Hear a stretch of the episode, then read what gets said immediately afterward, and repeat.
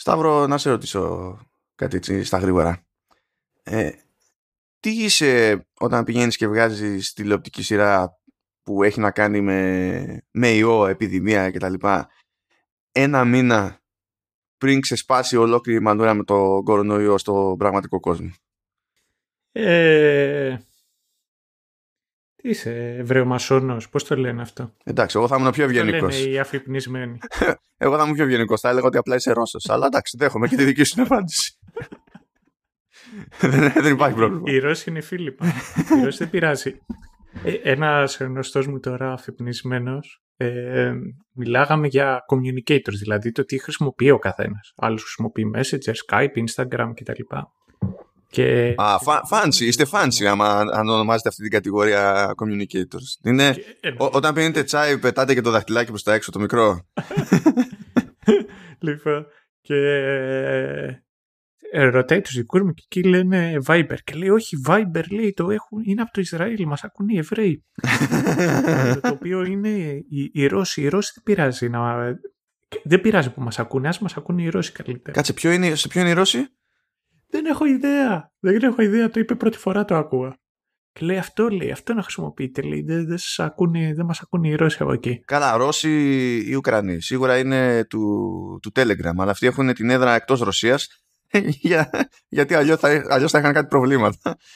Ε, αλλά ναι, παίζουν τέτοια περίεργα. Και το Viber έχω ξεχάσει ποιον ανήκει πλέον. Δηλαδή νομίζω ότι άσχετα στο ποιον ανήκει έχει, παίζει να έχει έδρα στο, στην Κύπρο. Παίζουν κάτι by the way. Α, μπορεί για, για νομικούς για νομικούς, για... Φορολογικούς. Για φορολογικούς, ναι. Αλλά όχι, είναι από, Ισραήλ, από το Ισραήλ έχει ξεκινήσει το Viber. Τέλος πάντων. Α, α, λοιπόν, πάει, πάει, τέλος, τέλος. Δεν έχει καμία σημασία. Τους έχουν αγοράσει οι Άπωνες στο Viber. Οπότε η Rakuten. Οπότε τα φλακ, τα φλακ. Πες, άλλαξαν τα πράγματα, πες τον αφρικνισμένο φίλο γνωστό. άλλαξαν τα πράγματα. Θα πρέπει να πάρει θέση για την Ιαπωνία.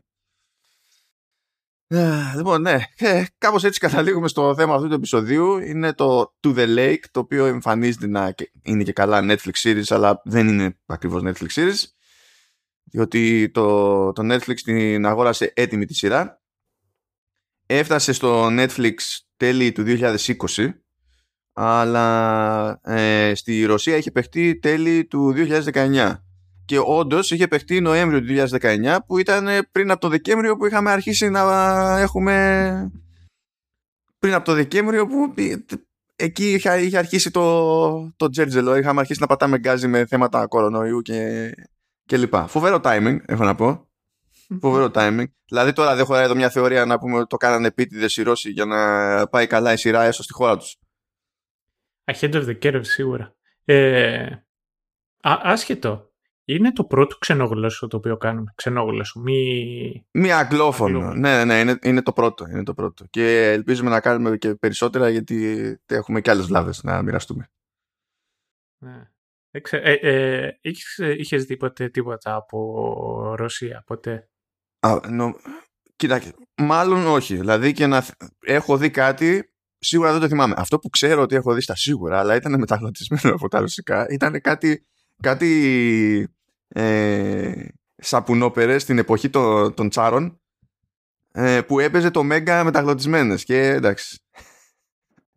Τι κάνεις εκεί Αλεξάνδρ Αλεξάνδρ πώς το έλεγε ξέρω εγώ Αλεξέγεβιτς ναι, ναι, ναι, ότι, ότι whatever και ναι μου φαίνονταν πάρα πολύ αστείο τότε αλλά δεν θυμάμαι τίποτα πώς λέγονταν τι, τι ήταν δεν θυμάμαι καθόλου. Ε, εγώ δεν το έχω δει ολοκλήρω το έχω ακόμα εκεί το έχω αφήσει στη μέση το οποίο είναι και ε, είναι γυρισμένο και στη Ρωσία και τα λοιπά. Ε, είναι first person η κάμερα, είναι το point of view first person και, έχει, και παίζει ο, ο Νοτιοαφρικάνος που έκανε το District 9. Α, ναι, αλλά είναι στα αγγλικά η ταινία αυτή. Ναι, ναι, αλλά είναι γυρισμένο και στη Ρωσία και έχει πολύ ρωσικό τέτοιο. Αυτό είναι ότι πιο κοντινό έχω δει. Σε... Ναι, ο, ο Νοτιοαφρικανός που λες είναι ο Σάλτο Κόπλι. Mm, αυτό. Και είχε από τις καλύτερες ατάκες. This must be the gayest jacket I've ever seen. Κάτσε να θυμηθώ πώς, πώς λέγεται, γιατί το έχω δει αυτό εντάξει. Αλλά πώς λέγεται το, το ρημάδι; Α, Hardcore Henry, φίλε. Ναι. Εντάξει. Εντάξει. Αυτό, αυτό όντως είχε πλάκα. Και είναι του, α, είναι του, του Μπεκπαμπέντοφ. Ναι, εντάξει. Αυτός είναι βλαμμένος έτσι κι αλλιώς. Έχει πλάκα από μόνος του αυτός. Κοινικά. Ε, αυτό και μετά εντάξει, online game και εκεί σου καμπλιάτε ράσμπι. Όποιος έχει παίξει αυτό. Ε, αυτή είναι η εμπειρία μου. Έχω τώρα μια γνωστή η οποία ε, μετακόμισε για ένα διάστημα στη Ρωσία και βλέπω από τα social media τέλος πάντων το τι γίνεται εκεί πέρα και ομολογώ το ότι αν είσαι Μόσκα ή Αγία Πετρούπολη είναι, πρέπει να είναι καλή φάση. Πρέπει να είναι ωραία. Ναι, και αν είσαι στη Μόσχα, για να μένεις στη Μόσχα, πρέπει να είσαι και λίγο πλούσιος. Οπότε πολλά πράγματα είναι καλή φάση. Ναι. Οπότε δεν ξέρω. Είχε, είχε τζέρτζελ τέλος πάντων. Και είχε και ενδιαφέρον που διαλέξαμε και ρώσικη σειρά. Δηλαδή θα μπορούσαμε να παίξουμε κάτι πιο safe, κουλτουριάρικο, να πηγαίναμε σε Ισπαν... Ισπανόφωνη ή κάτι τέτοιο. Ναι, εντάξει, κάτι που να το θεωρούμε πιο κοντινό σαν κουλτούρα, ξέρω εγώ. Ναι, ναι. Αλλά εντάξει. Δεν, δεν υπάρχει πρόβλημα γιατί όπως είπες, οι Ρώσοι είναι φίλοι μας, είναι αδέρφια μας. Τι, αφού είναι ορθ, ορθόδοξοι κι αυτοί, δεν έχει σημασία που μόνοι μα κάναμε πολέμους ακριβώς επειδή είμαστε Αλλά δεν έχει. Αυτά είναι σχετικά, δεν πειράζει. Καλή καρδιά, καλή καρδιά. Τώρα κάτι πολύ ορκίες εκεί από. Έλα τώρα, αυτά τα, τα ξέχνω. Από κάτι έτσι ορούς του Κιέβου και κάτι τέτοια. Αυτά τώρα δεν είναι, ήταν παρεξηγήσεις απλές. Λοιπόν, ε, η σειρά λέγεται To the Lake και τέλος πάντων, έστω ότι η σειρά λέγεται To the Lake, διότι η πρωτότυπη ονομασία. Ε, τώρα δεν ξέρω πού πέφτει ο τόνος στα ρωσικά, αλλά τουλάχιστον το υπόλοιπο στην προφορά το έχω πετύχει, γιατί είναι απλό. Ε, είναι, φαντάζομαι, επιδέμια ο πρωτότυπος τίτλος της σειράς. Ε, και βασίζεται σε, σε βιβλίο που λέγεται Βονγκοζέρο, κάτι τέτοιο. Βονγκοζέρο, ναι. Άρα το To the Lake ε, είναι ό,τι να είναι ο τίτλος για τις αγορές της άλλες, ας το πούμε έτσι.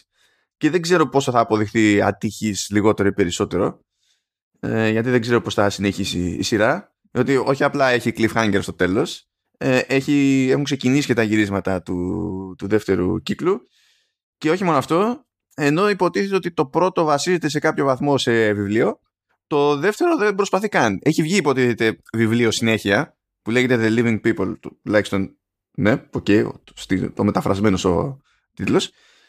Αλλά έχουν πει ρε παιδί μου ότι δεν θα ασχοληθούν με το τι γίνεται σε εκείνο το, το βιβλίο.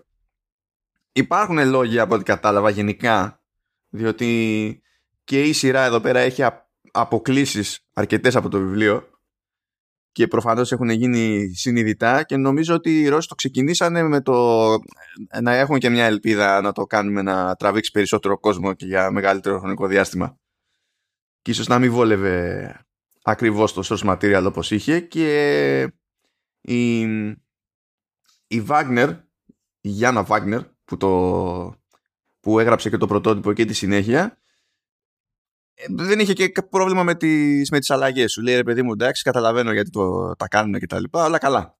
Δηλαδή, δεν υπήρξε κάποιο δράμα πίσω από το, ξέρεις, το θέμα της ας πούμε πιστότητας ή, ή whatever. Η οποία Γιάννα Βάγνερ ε, Σταύρο. Ναι, έτσι με λένε. Ξεκίνησε και ήταν ε, λογίστρια και βαριόταν και άρχισε να γράφει κομμάτι-κομμάτι το, την, την ιστορία αυτή από ας το πούμε προοπτική πρώτου προσώπου και νομίζω ότι ήταν από την προοπτική της, της Άνια που είναι χαρακτήρας και στη σειρά ναι. και κάποια στιγμή τράβαγε ρε παιδί μου το blog ε, πήρανε χαμπάρι εκδοτικές, κάνανε εκεί πέρα τη μόντα, πέτυχε το βιβλίο, μεταφράστηκε και σε 10 γλώσσες, έγινε σειρά και από ό,τι φαίνεται για τα ρωσικά δεδομένα έγινε και επιτυχημένη σειρά, όχι μόνο για το τι έγινε ξέρω εγώ, στην εγχώρια αγορά, αλλά λέει ότι αν, αν θυμάμαι καλά, το συνολικό κόστος της σειράς που έχει 8 επεισόδια ε, ήταν 3 εκατομμύρια δολάρια και κάτι. Το οποίο τώρα για τα δυτικά δεδομένα ε, είναι, είναι, είναι ψίχουλα. Αυτό που έχω να πω εγώ είναι ότι με τρία, άμα δώσουμε στην Ελλάδα 3 εκατομμύρια και κάτι για να γυρίσουμε σειρά 8 επεισοδίων, ε, δεν θα έχουμε πετύχει ούτε την ποιότητα της εικόνας. ε, βασικά τα 3 εκατομμύρια θα τα πάρει κάμια φουρέιρα, κανένας Χατζηγιάννης για να βγάλουν τραγούδι. Ε, εντάξει, πιθανό, πιθανό. Δεν ξέρω αν, αν σε κόνουν τέτοιες τιμές πλέον. Δεν ξέρω. Ε, Ταινίες και σειρές στην Ελλάδα, του, τουλάχιστον την προηγούμενη δεκαετία που ήταν, ξέρω εγώ, η χρυσή εποχή, τη πιο σύγχρονη έτσι. Η χρυσή, η χρυσή εποχή ήταν που γυρίζουμε, γυρίζουμε ταινίες που τελείως τυχαία είναι μια μεγάλη διαφημιστική καμπάνια Κοσμοτέ. Αυτό θα να πεις; Κοσμοτέ, σε παρακαλώ. Σίγιου, Goodies και πώς τον λένε τον άλλον που είναι μισόκλεισα τα μάτια του.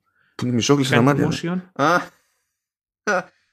ο, αυτό. ο, ο Θέμης Γιοργαντάς, ναι, εντάξει. Μπράβο, ναι. Αυτή, αυτή, α, α, αυτή είναι. Είναι ένα PR, ένα PR stand του Γιοργαντά. Ναι. Ξέρεις, αυτό με πονάει, διότι δεν έχω καλές εμπειρίες με το Θέμη Γιοργαντά και με ενοχλεί αυτόματα το, το concept. Γιατί έχεις και εμπειρίες. Δυστυχώς, ναι. Ε, εντάξει. αυτό, αυτό είναι το θέμα. Αλλιώς θα μπορούσα να είμαι πιο μαλακός. Αλλά είναι, ξέρεις, ακούω θέμης Γιοργαντά και triggered κατευθείαν. Παίζει default ενόχληση. Anyhow, τώρα να το οριοθετήσουμε λίγο για να καταλάβετε και την κεντρική ιδέα. Ε, υποτίθεται ότι και, και στο βιβλίο αλλά και στη σειρά ε, σκάει κάποια ασθένεια στο, στη Μόσχα και είναι ιδιαίτερα μεταδοτική. Ε, δεν είναι καν σαφές σε αυτό το στάδιο γενικά της σειράς και τέτοια ακριβώς πόσο εύκολο είναι. Μάλλον είναι σαφές ότι είναι πολύ εύκολο να κολλήσεις, αλλά δεν είναι σαφής ο μηχανισμός με τον οποίο μεταδίδεται. Δεν, δηλαδή, οπότε, αν είναι να φυλαχτεί κάποιος, φυλάγεται σε κάθε επίπεδο. Από επαφή, από ε, συνομιλία από κοντά, από bodily fluids, από οτιδήποτε τέλος πάντων. Και ακριβώς επειδή εξαπλώνεται πάρα πολύ γρήγορα και γενικά είναι και ζώρικη ασθένεια από την άποψη ότι αρχίζεις ε, ε, βύχει, ε, αρχίζεις φτύνεις αίμα, μετά γίνονται λευκά τα μάτια σου και χάνεις την, την όρασή σου. Είναι σαν να μπαίνει μια. Ένας πολύ χω... παχή καταράκτης, ας πούμε, ξέρω εγώ, στο, στο μάτι. Ένας παχή καταράκτης, ναι, συνέχισε. Ναι, πώς θα το κάνω, ε, τι να πω. ε, και παίζει πολύ πόνος, πολύ πίκρα και μέσα σε λίγες μέρες είσαι νεκρό. Οπότε, not fun η, η βάση. Και όταν τα πράγματα κινούνται τόσο γρήγορα και τόσο βάναυσα, σημαίνει ότι η πόλη μπαίνει μπαμ μπαμ σε, σε καραντίνα, χώνονται εκεί πέρα τα στρατά. Από τη στιγμή που δεν υπάρχει λύση, δεν υπάρχει θεωρία, δεν προλαβαίνουμε τίποτα, ε, εκφυλίζεται η κατάσταση γρήγορα. Και μέσα σε αυτό το πλαίσιο γνωρίζουμε ένα μάτσο από χαρακτήρες, τους οποίους ακολουθούμε ε, σε όλη τη διάρκεια της σειράς. Και αυτοί οι χαρακτήρες, εξού και το όνομα το δυτικό όνομα της σειράς αλλά και το πρωτότυπο, το Βόνγκοζερο είναι ότι θέλουν, προσπαθούν να φύγουν από τη Μόσχα και να φτάσουν σε μια, σε μια λίμνη η οποία λίμνη λέγεται Βονγκ και το Βόνγκοζερο είναι σαν να λέμε λίμνη Βονγκ ε, που είναι στη περιοχή Καρέλια. Καρέλια. Έτσι, που είναι στα σύνορα είναι κοντά με τη Φιλανδία εκεί πέρα έτσι, για να προσανατολιστείτε λίγο. Δούλευα κάποια στιγμή για έναν τύπο ο οποίος ήταν ε, παλιός ναυτικός και είχε μετά μαγαζί με, με τουριστικά είδη. Και για κάποιο λόγο πολλοί οι οποίοι μπαίναν μέσα στο μαγαζί του ζητάγανε τσιγάρα. Και το κλασικό δεν ήταν αν έχεις τσιγάρα το τι γίνεται. Του λέγανε, ξέρω εγώ, ε, ένα Marlboro Lights και κάτι τέτοια. Καμία σχέση. Είχε βιβλία και τουριστικά. Και αυτός κάθε φορά του την ευίδωνε και έλεγε ε, γιατί καπνίζεις αυτές τις αειδίε. Πάρε μόνο καρέλια, τα μόνα ελληνικά. Και δεν είχε καθόλου τσιγάρα. δεν πουλούσε καθόλου τσιγάρα. Αλλά τώρα κάθε φορά που ακούγα καρέλια θυμόμουν αυτό είναι το Μπαρμπακώστα. Ναι, νομίζω το, τα καρέλια πρέπει προ δεκαετιών να είχαν πολύ συγκεκριμένο ρεύμα σε ναυτικούς. Για κάποιο λόγο. Γιατί τα θυμάμαι κι εγώ από συγγενείς άλλους ναυτικούς δηλαδή και θυμάμαι ότι μπαίνανε και βγαίνανε τα καρέλια. Ναι. Ε, σίγουρα θα μετράει και η συσκευασία. Πάνω και ήταν, ήταν η ατζέντα της εποχής. Δηλαδή είχε, είχε χώρο να γράψεις μονάχα και από αυτό. Ήταν ξέρω εγώ το τάμπλετ της εποχής. ήταν, είχε, είχε τη γοητεία του. Ήταν και ωραία τσιγάρα. Εγώ που το έχω δοκιμάσει. Τέλος πάντων. Εγώ δεν έχω άποψη. Λυπάμαι. Mm. Δεν γνωρίζω από αυτά. Ε, ναι, λοιπόν αυτό είναι το, το κλίμα. Υποτίθεται ότι προσπαθούν να πάνε προς τα εκεί και βλέπουμε όλη αυτή την προσπάθεια. Και φυσικά για να βγει μια σειρά και να λειτουργήσει και ένα βιβλίο καταλαβαίνετε ότι στην πορεία χίλια πράγματα πάνε στραβά. Ε, Τώρα, κάτι που δεν ξεφεύγει αλήθεια από το βιβλίο είναι ότι τα ακούμε αυτό, τα ακούει οποιοδήποτε και λέει «Χα, θα είναι κάτι ανάλογο, ξέρω εγώ, του, του, του zombie flick. Δηλαδή, θα υπάρχουν τύποι που θα είναι μολυσμένοι, ε, θα έχουμε ας το πούμε περίπου αναμετρήσεις περίπου stealth καθώς προσπαθούν να προχωρήσουν, να αντιμετωπίσουν μολυσμένους ή να γλιτώσουν και να μην κολλήσουν κτλ. Γενικά δεν πολύ παίζει αυτό. Δηλαδή οι μολυσμένοι που να είναι πρόβλημα σε οποιοδήποτε επίπεδο είναι πραγματικά στη χάση και στη φέξη. Δεν απασχολείται σχεδόν καθόλου με αυτό το, το κομμάτι η σειρά και νομίζω ότι η σειρά ακόμη και έτσι ασχολείται περισσότερο με αυτό το κομμάτι από ότι ασχολείται το ίδιο το βιβλίο διότι η Wagner από ό,τι φαίνεται, από ό,τι διαβάζω δηλαδή έχει μια πολύ συγκεκριμένη αδυναμία βάζει ένα διαλέγει κάποιες συνθήκες τέλος πάντων και μια ομάδα ανθρώπων βάζει κάποιον περιορισμό ε, σε, αυτό, σε αυτούς τους ανθρώπους και το αντικείμενο των, των βιβλίων της ε, είναι στην πραγματικότητα το πώς αντιδρούν οι άνθρωποι ε, υπό αυτούς τους περιορισμούς.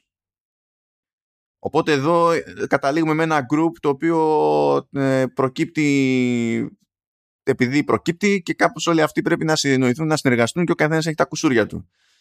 Και φαντάζομαι κάπως έτσι θα συνεχίζει και το δεύτερο βιβλίο και έτσι πηγαίνει και η σειρά. Αλλά ακόμη και ένα άλλο βιβλίο που έγραψε, γράφει, δεν θυμάμαι, νομίζω το έγραψε, που είναι άσχετο με το θέμα ε, και είναι και καλά πιο...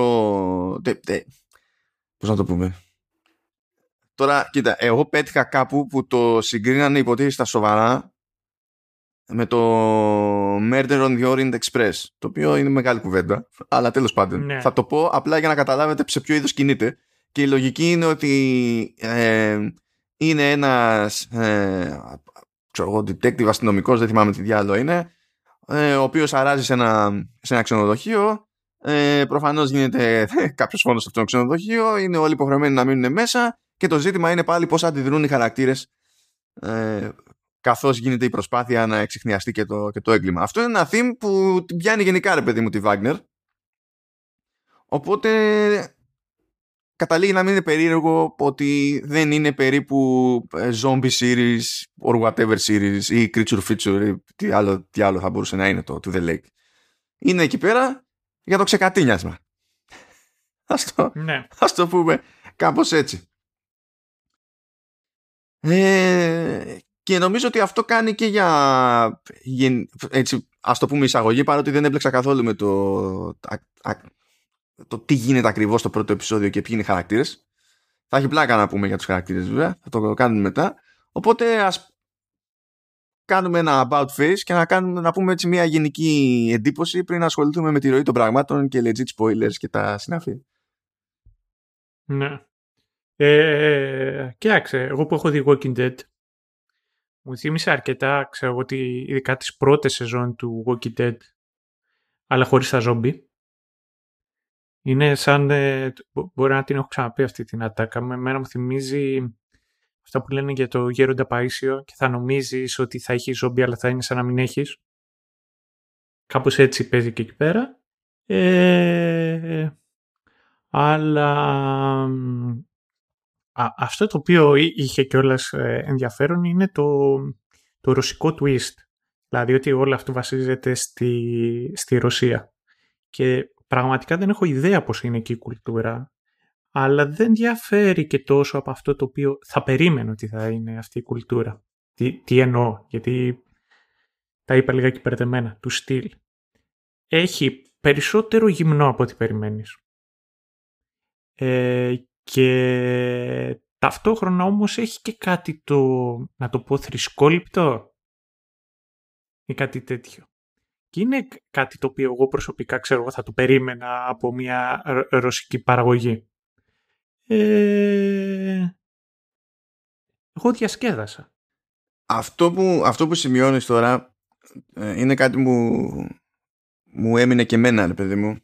Ότι γενικά σαν προσέγγιση ε, είναι, η, η ρωσική αυτή προσέγγιση είναι και λιγότερο ηθικοπλαστική από την ανάλογη δυτική στις περισσότερες περιπτώσεις και αντιμετωπίζει τα, τα, πάντα με πραγματισμό μεν από ένα σημείο και έπειτα, αλλά ταυτόχρονα μια, μια σκληρότητα. Δηλαδή, ναι. ε, ενώ ο πραγματισμός σε μια δυτική τέτοιου είδους παραγωγή ας πούμε θα ερχόταν αλλά θα έμπαινε στη διαδικασία να σου δείξει ότι ο άλλος βασανίζεται για ώρα ή για καιρό και δεν γίνεται αλλιώς και ο σηκώνει τα βάρη κτλ. Στη ρωσική μεριά πρώτα γίνεται καταλαβαίνεις γιατί γίνεται ως θεατής αλλά μετά βλέπεις το, το βάρος που νιώθει ο άλλος για την επιλογή του. Είναι λίγο από την ανάποδη. Αντί να σου δραματοποιεί το, τη διαδρομή προς την επιλογή, σου δραματοποιεί το από εκεί και πέρα. Και γίνονται, δηλαδή οι χαρακτήρες καταφέρνουν και είναι πιστοί στον εαυτό τους ε, από την αρχή μέχρι το τέλος. Χωρίς αυτό να σημαίνει ότι δεν αλλάζουν καθόλου στη, στην πορεία. Αλλά πάντα παίζει παίζει μια, μια έξτρα βαρβατήλα ρε παιδί μου. Και, δηλαδή θα φτάσουμε σε ένα σημείο που έχει ένα, φαίνεται να είναι σαν, σαν filler episode αλλά δεν είναι και έχει να κάνει με μια κοινότητα τοπική εκεί σε ένα χωριουδάκι. Το στυλ είναι η φάση είναι αυτή που είναι fuck it πάμε και ό,τι γίνει ή που είναι ενδεικτικό της κατάστασης ρε παιδί μου. Ναι ναι ναι. Ε, γιολαρία. Ε, Εμένα μου θυμίσει κιόλας και μιας άλλης εποχής, δηλαδή του στυλ ε, αυτό που λένε ε, η γυναίκα κυρία στο, στη κουζίνα και πόρνη στο κρεβάτι. Το οποίο είναι κάτι που, τη σύγχρονη εποχή δεν το πετυχαίνεις. Δεν το πετυχαίνεις. Δηλαδή, νομίζω ότι άμα γινόταν αυτή η σειρά οπουδήποτε αλλού, θα είχε φάει λογοκρισία όσο δεν πήγαινε. Βέβαια τώρα στη Ρωσία παίζει να γινόταν και το ανάποδο, να μην είχε αρκετό. Οπότε. Κανείς δεν ξέρει. Τέλος πάντων. Και πάνω σε αυτό για, για το uh, πώς προβάλλεται ο, ο ρόλος της γυναίκας σε τέλος πάντων τα όποια power dynamics που υπάρχει, υπάρχουν μέσα σε αυτό το group, αλλά και σε μεμονωμένες σχέσεις κτλ. Βλέπεις ότι περνάει από την αδυναμία στην ισχύ μπαμ μπαμ, σαν να, σαν να μην τους νοιάζει καθόλου. Δηλαδή, έχει συγκεκριμένες αδυναμίες και τη ζει πέρα για πέρα τις αδυναμίες. Έχει θέμα, ξέρω εγώ, ε, ε, μία τύπησα. Και απ' την άλλη έχει κάποια συγκεκριμένη δύναμη να ξεπερνάει κάποια άλλα και είναι πάλι, ξέρεις, ε, set to 11 η φάση. Ναι. Δεν είναι ή είμαι, ή, ε, είμαι μονίμως επαναστάτρια ή είμαι μονίμως σε αδυναμία ή δεν ξέρω και εγώ τι.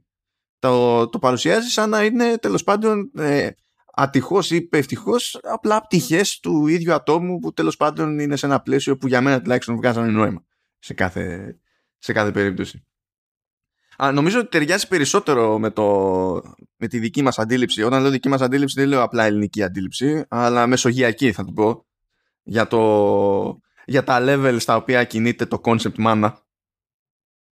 Ναι ταιριάζουμε λίγο περισσότερο. Παρότι δεν φτάνουμε ακριβώς στην ίδια φάση, νομίζω ταιριάζουμε λίγο περισσότερο.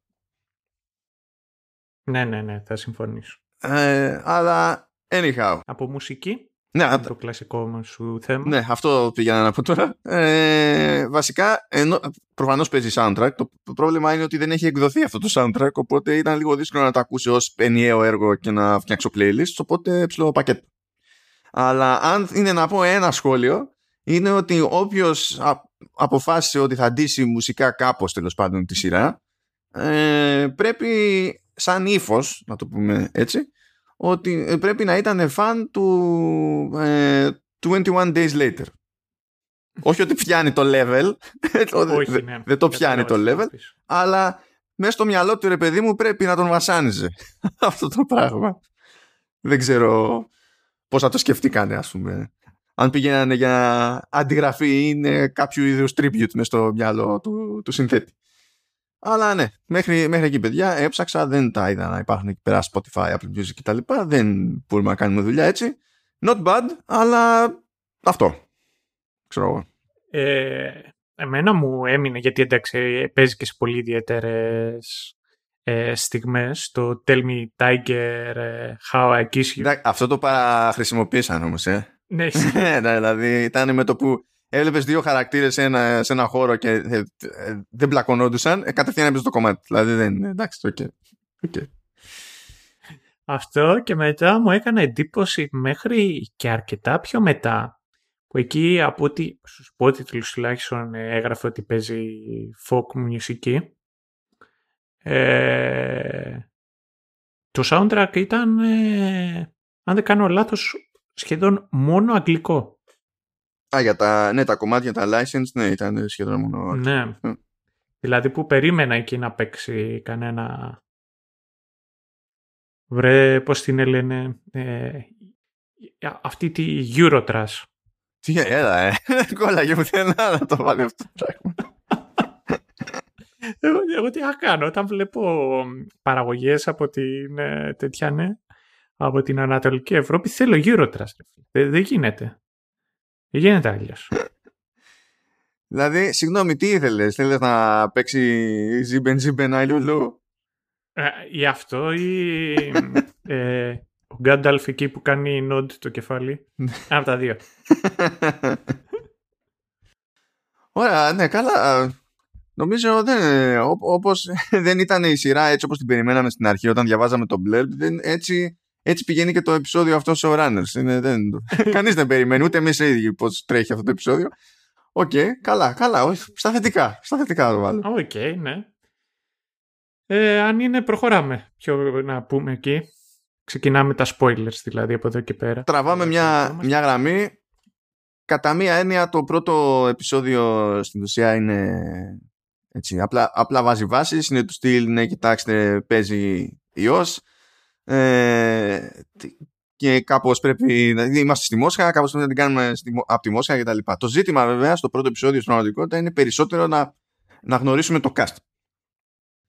Λοιπόν, έχουμε πρώτα-πρώτα τον το Σεργέη που στον αγγλικό υποτιτλισμό στο Netflix το, το E στο τέλος το έχουν με Y κάτι που δεν θα καταλάβω ποτέ. Ναι. Αλλά OK, okay, ας το πούμε έτσι. Σεργέη, θέλω χαρακτηρισμούς.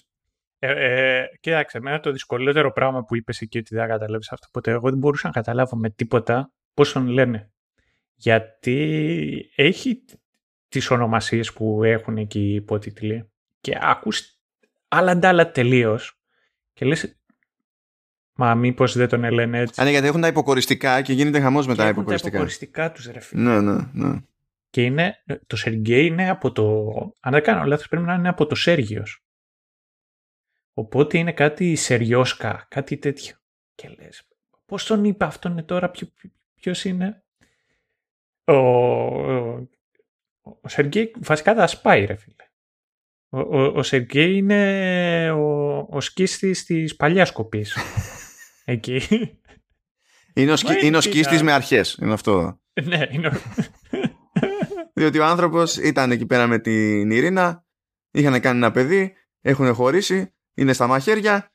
Ε, εκεί που προσπαθούσαν ε, να γλιτώσουν το γάμο τους ε, είχαν πάει για couples counseling, couples therapy που λέει και κάπως έτσι γνώρισε τη, την Άνια εκεί πέρα που επιμένει στον υπότιτλο να την έχουν, επιμένουν να την έχουν ως Άννα. Δεν συνεννοούμαστε έτσι, παιδιά. Δεν γίνεται. Άνια. Ναι, Όλοι ναι. λένε Άνια. δηλαδή, γενικά. Ε, ναι. Και αυτή είναι ψυχολόγα και έπαιξε νέο κονέ. Τι να γίνει. Ο γιος που έχει μείνει από την Ειρήνα λέγεται Αντών, που φυσικά κάθε φορά τον, τον λένε Αντώνσκα και Αντώνσκα και κάτι, κάτι τέτοια και μπερδευόμαστε ψιλοτσάμπε. Και η Άνια βέβαια έχει γιο, είναι ο, ο Μίσα, ο οποίος Μίσα ε, είναι αυτό που νομίζω ότι λέμε high functioning ε, ε, αυτιστικός or something. Είναι ρε παιδί μου...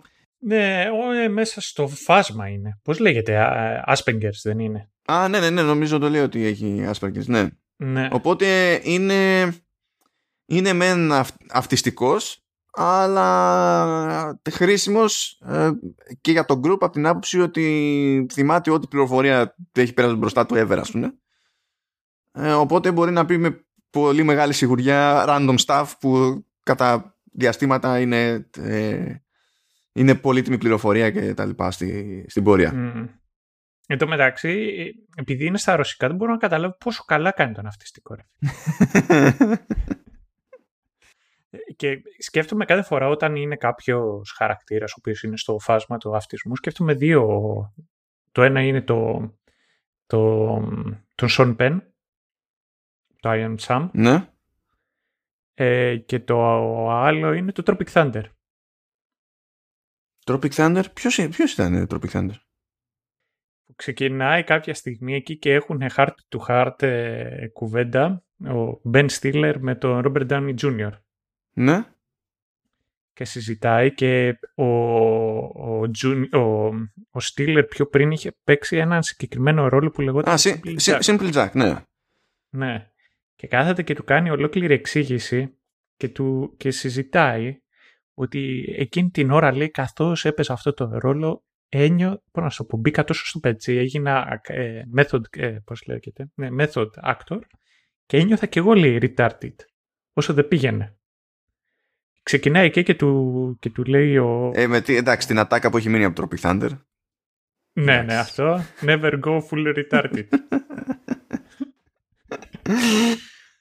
Oh yeah. Λοιπόν, είναι ο Μίσα εκεί, ο οποίος είναι αυτιστικός με, με χρήσιμο skill set. Υπάρχει και ο Μπόρις. Ο Μπόρις είναι ο φαυλατά της υπόθεσης.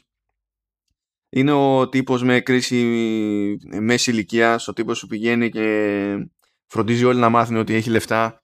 Αλλά. Ε... Όχι, αυτός είναι ο Λέονιτ. Όχι, ναι. Μπορεί είναι ο πατέρας. Ναι, ναι, ναι. Του...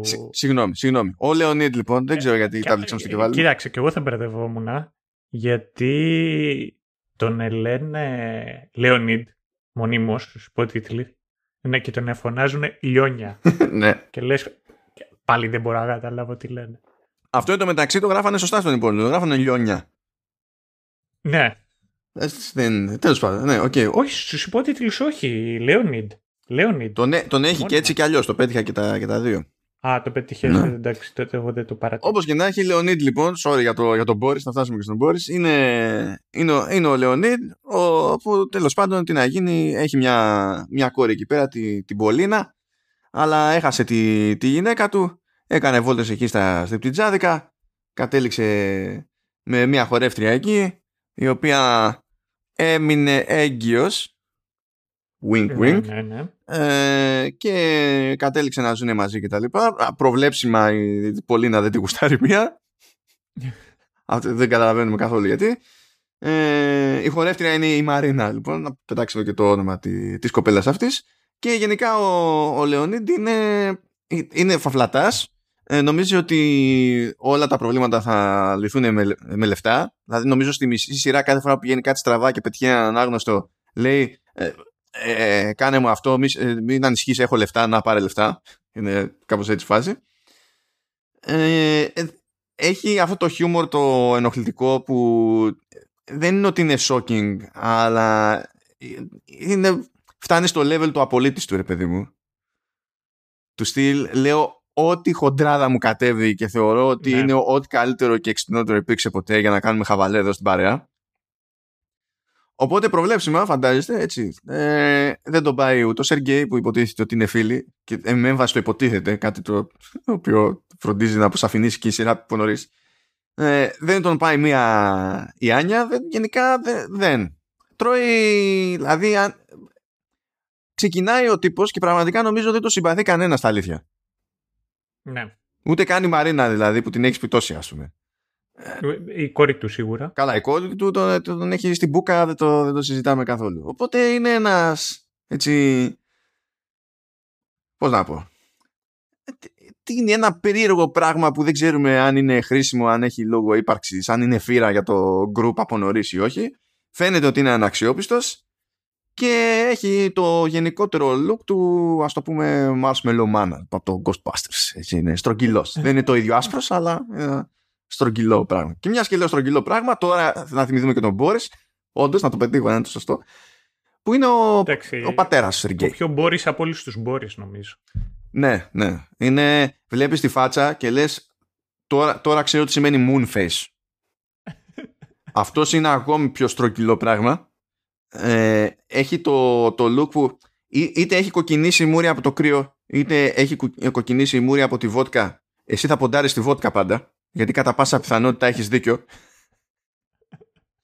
έχει, έχει πλάκα γιατί σε σημεία μέσα στη σειρά ρε παιδί μου υποτίθεται ότι κάτι ψάχνει για προμήθειες σε κάποιο σπίτι που έχουν πετύχει άδειο και κόβουν κίνηση ή ψάχνει κάποιο άτομο και αν, βρεθ, αν ψάχνοντας περάσει από κάπου που για κάποιο λόγο έχει ε, ε, ε, βότκα ή moonshine ή κάτι ξεχνάει πλήρως το objective το αρχικό και αρχίζει και δίνει πόνο επειδή είπες πιο πριν για high functioning και artistic Ναι. αυτός εδώ πέρα κολλεί το και high function δεν, δεν ξέρω αν θα το έλεγα αλλά τέλος πάντων καταλαβαίνεις ε, τέτοιο, αλκοολικός. Ε, το αδικό που έχω να πω για το φίλο μας, το, τον Μπόρις, είναι το ότι θα διαφωνήσω μονάχα εκεί που είπες το στρογγυλοπρόσωπος. Ε, δεν ξέρω αν θυμάσαι πιο μετά σε ένα επεισόδιο που σκάει μία θεία η οποία είναι...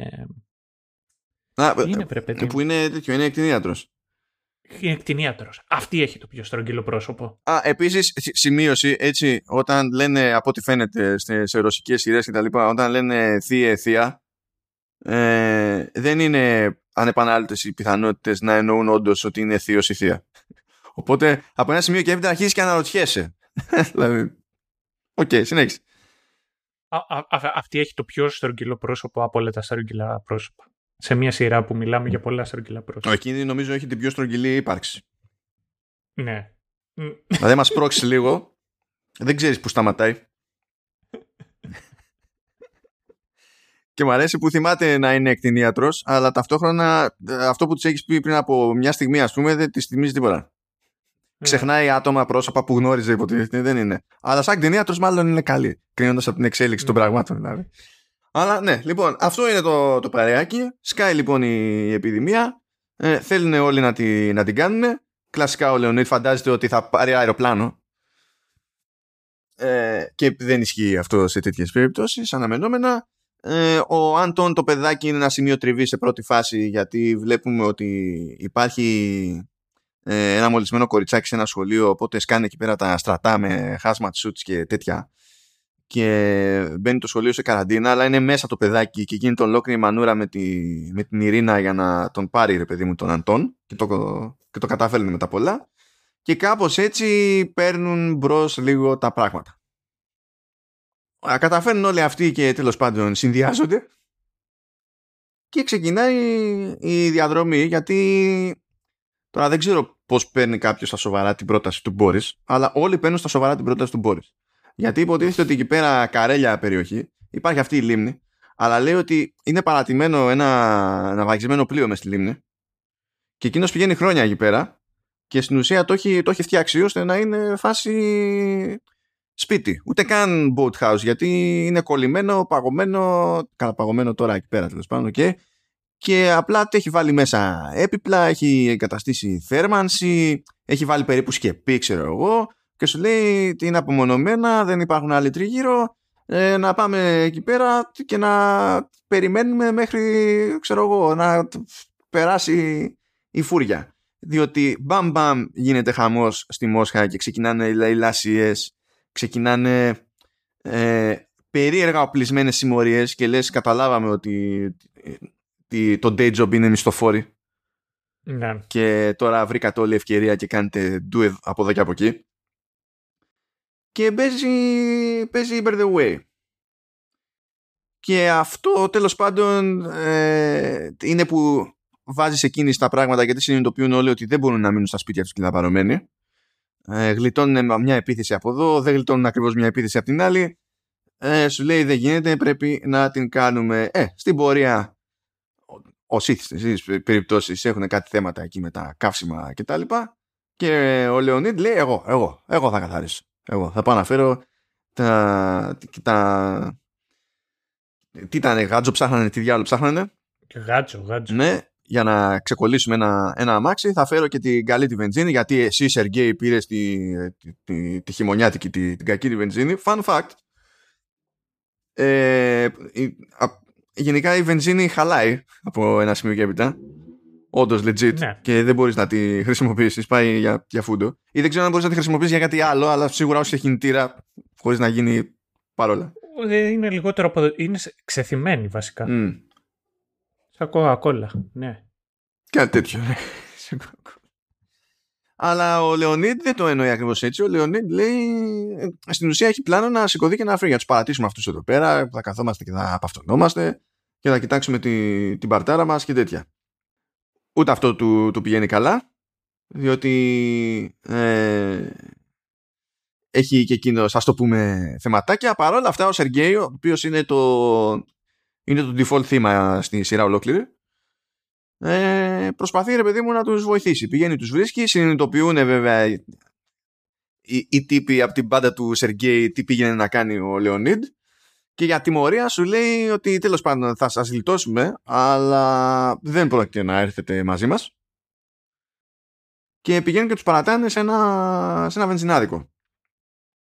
Στο οποίο βενζινάδικο παίζει λαός απ' έξω και παίζει ένας βενζινάς μέσα που λέει παιδιά δεν έχω βενζίνη σκοτείτε φύγετε και τέτοια κάπου εκεί στο πλήθος κάπου κάποιος φαντάζεται ότι επειδή ένας άλλος βύχη είναι μολυσμένος οπότε ξεκινάει η φάση Riot και μου αρέσει που πρώτη κίνηση, έτσι, η Ρωσία. Αυτός μάλλον είναι μολυσμένος, ε, φύγετε να γλιτώσετε. Και μέσα σε αυτούς που φεύγουν να γλιτώσουν υπάρχει ένας που λέει Α, γιατί να μου τράβηξω μια μαχαιριά πρώτα για σιγουριά; και το σοριάζει. Και ο τύπος δεν ήταν καν μολυσμένος, δηλαδή ξεφτιλέ.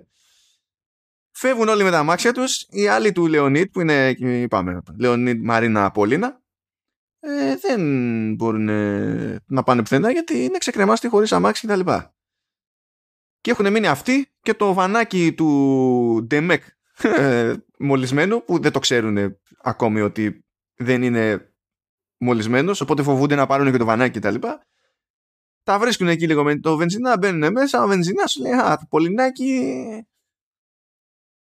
όταν να σε πω, θέλουμε ένα ναι. ποτάκι. Άρχισε βιδώνει εκεί ο Λεωνίδ, ζορίζει το, το πράγμα, πλακώνονται και εκεί που τέλος πάντων προκύπτει χαμούλης είναι που το έχουν ξανασκεφτεί εκεί από την μπάντα του Σεργέη, σου λέει ξεφτυλέ, γυρνάνε πίσω, σου λέει να τους. Εντάξει, κρίμα, ξέρω, να τους βοηθήσουμε. Και λειτουργεί όλο αυτό το πράγμα γιατί παίρνουν πάλι την τριπλέτα αυτή στο group, καβατζώνουν τα καύσιμα που κράταγε ο Βενζινάς για την πάρτη του και παίρνουν και το βανάκι που βολεύει γενικά για τη φάση.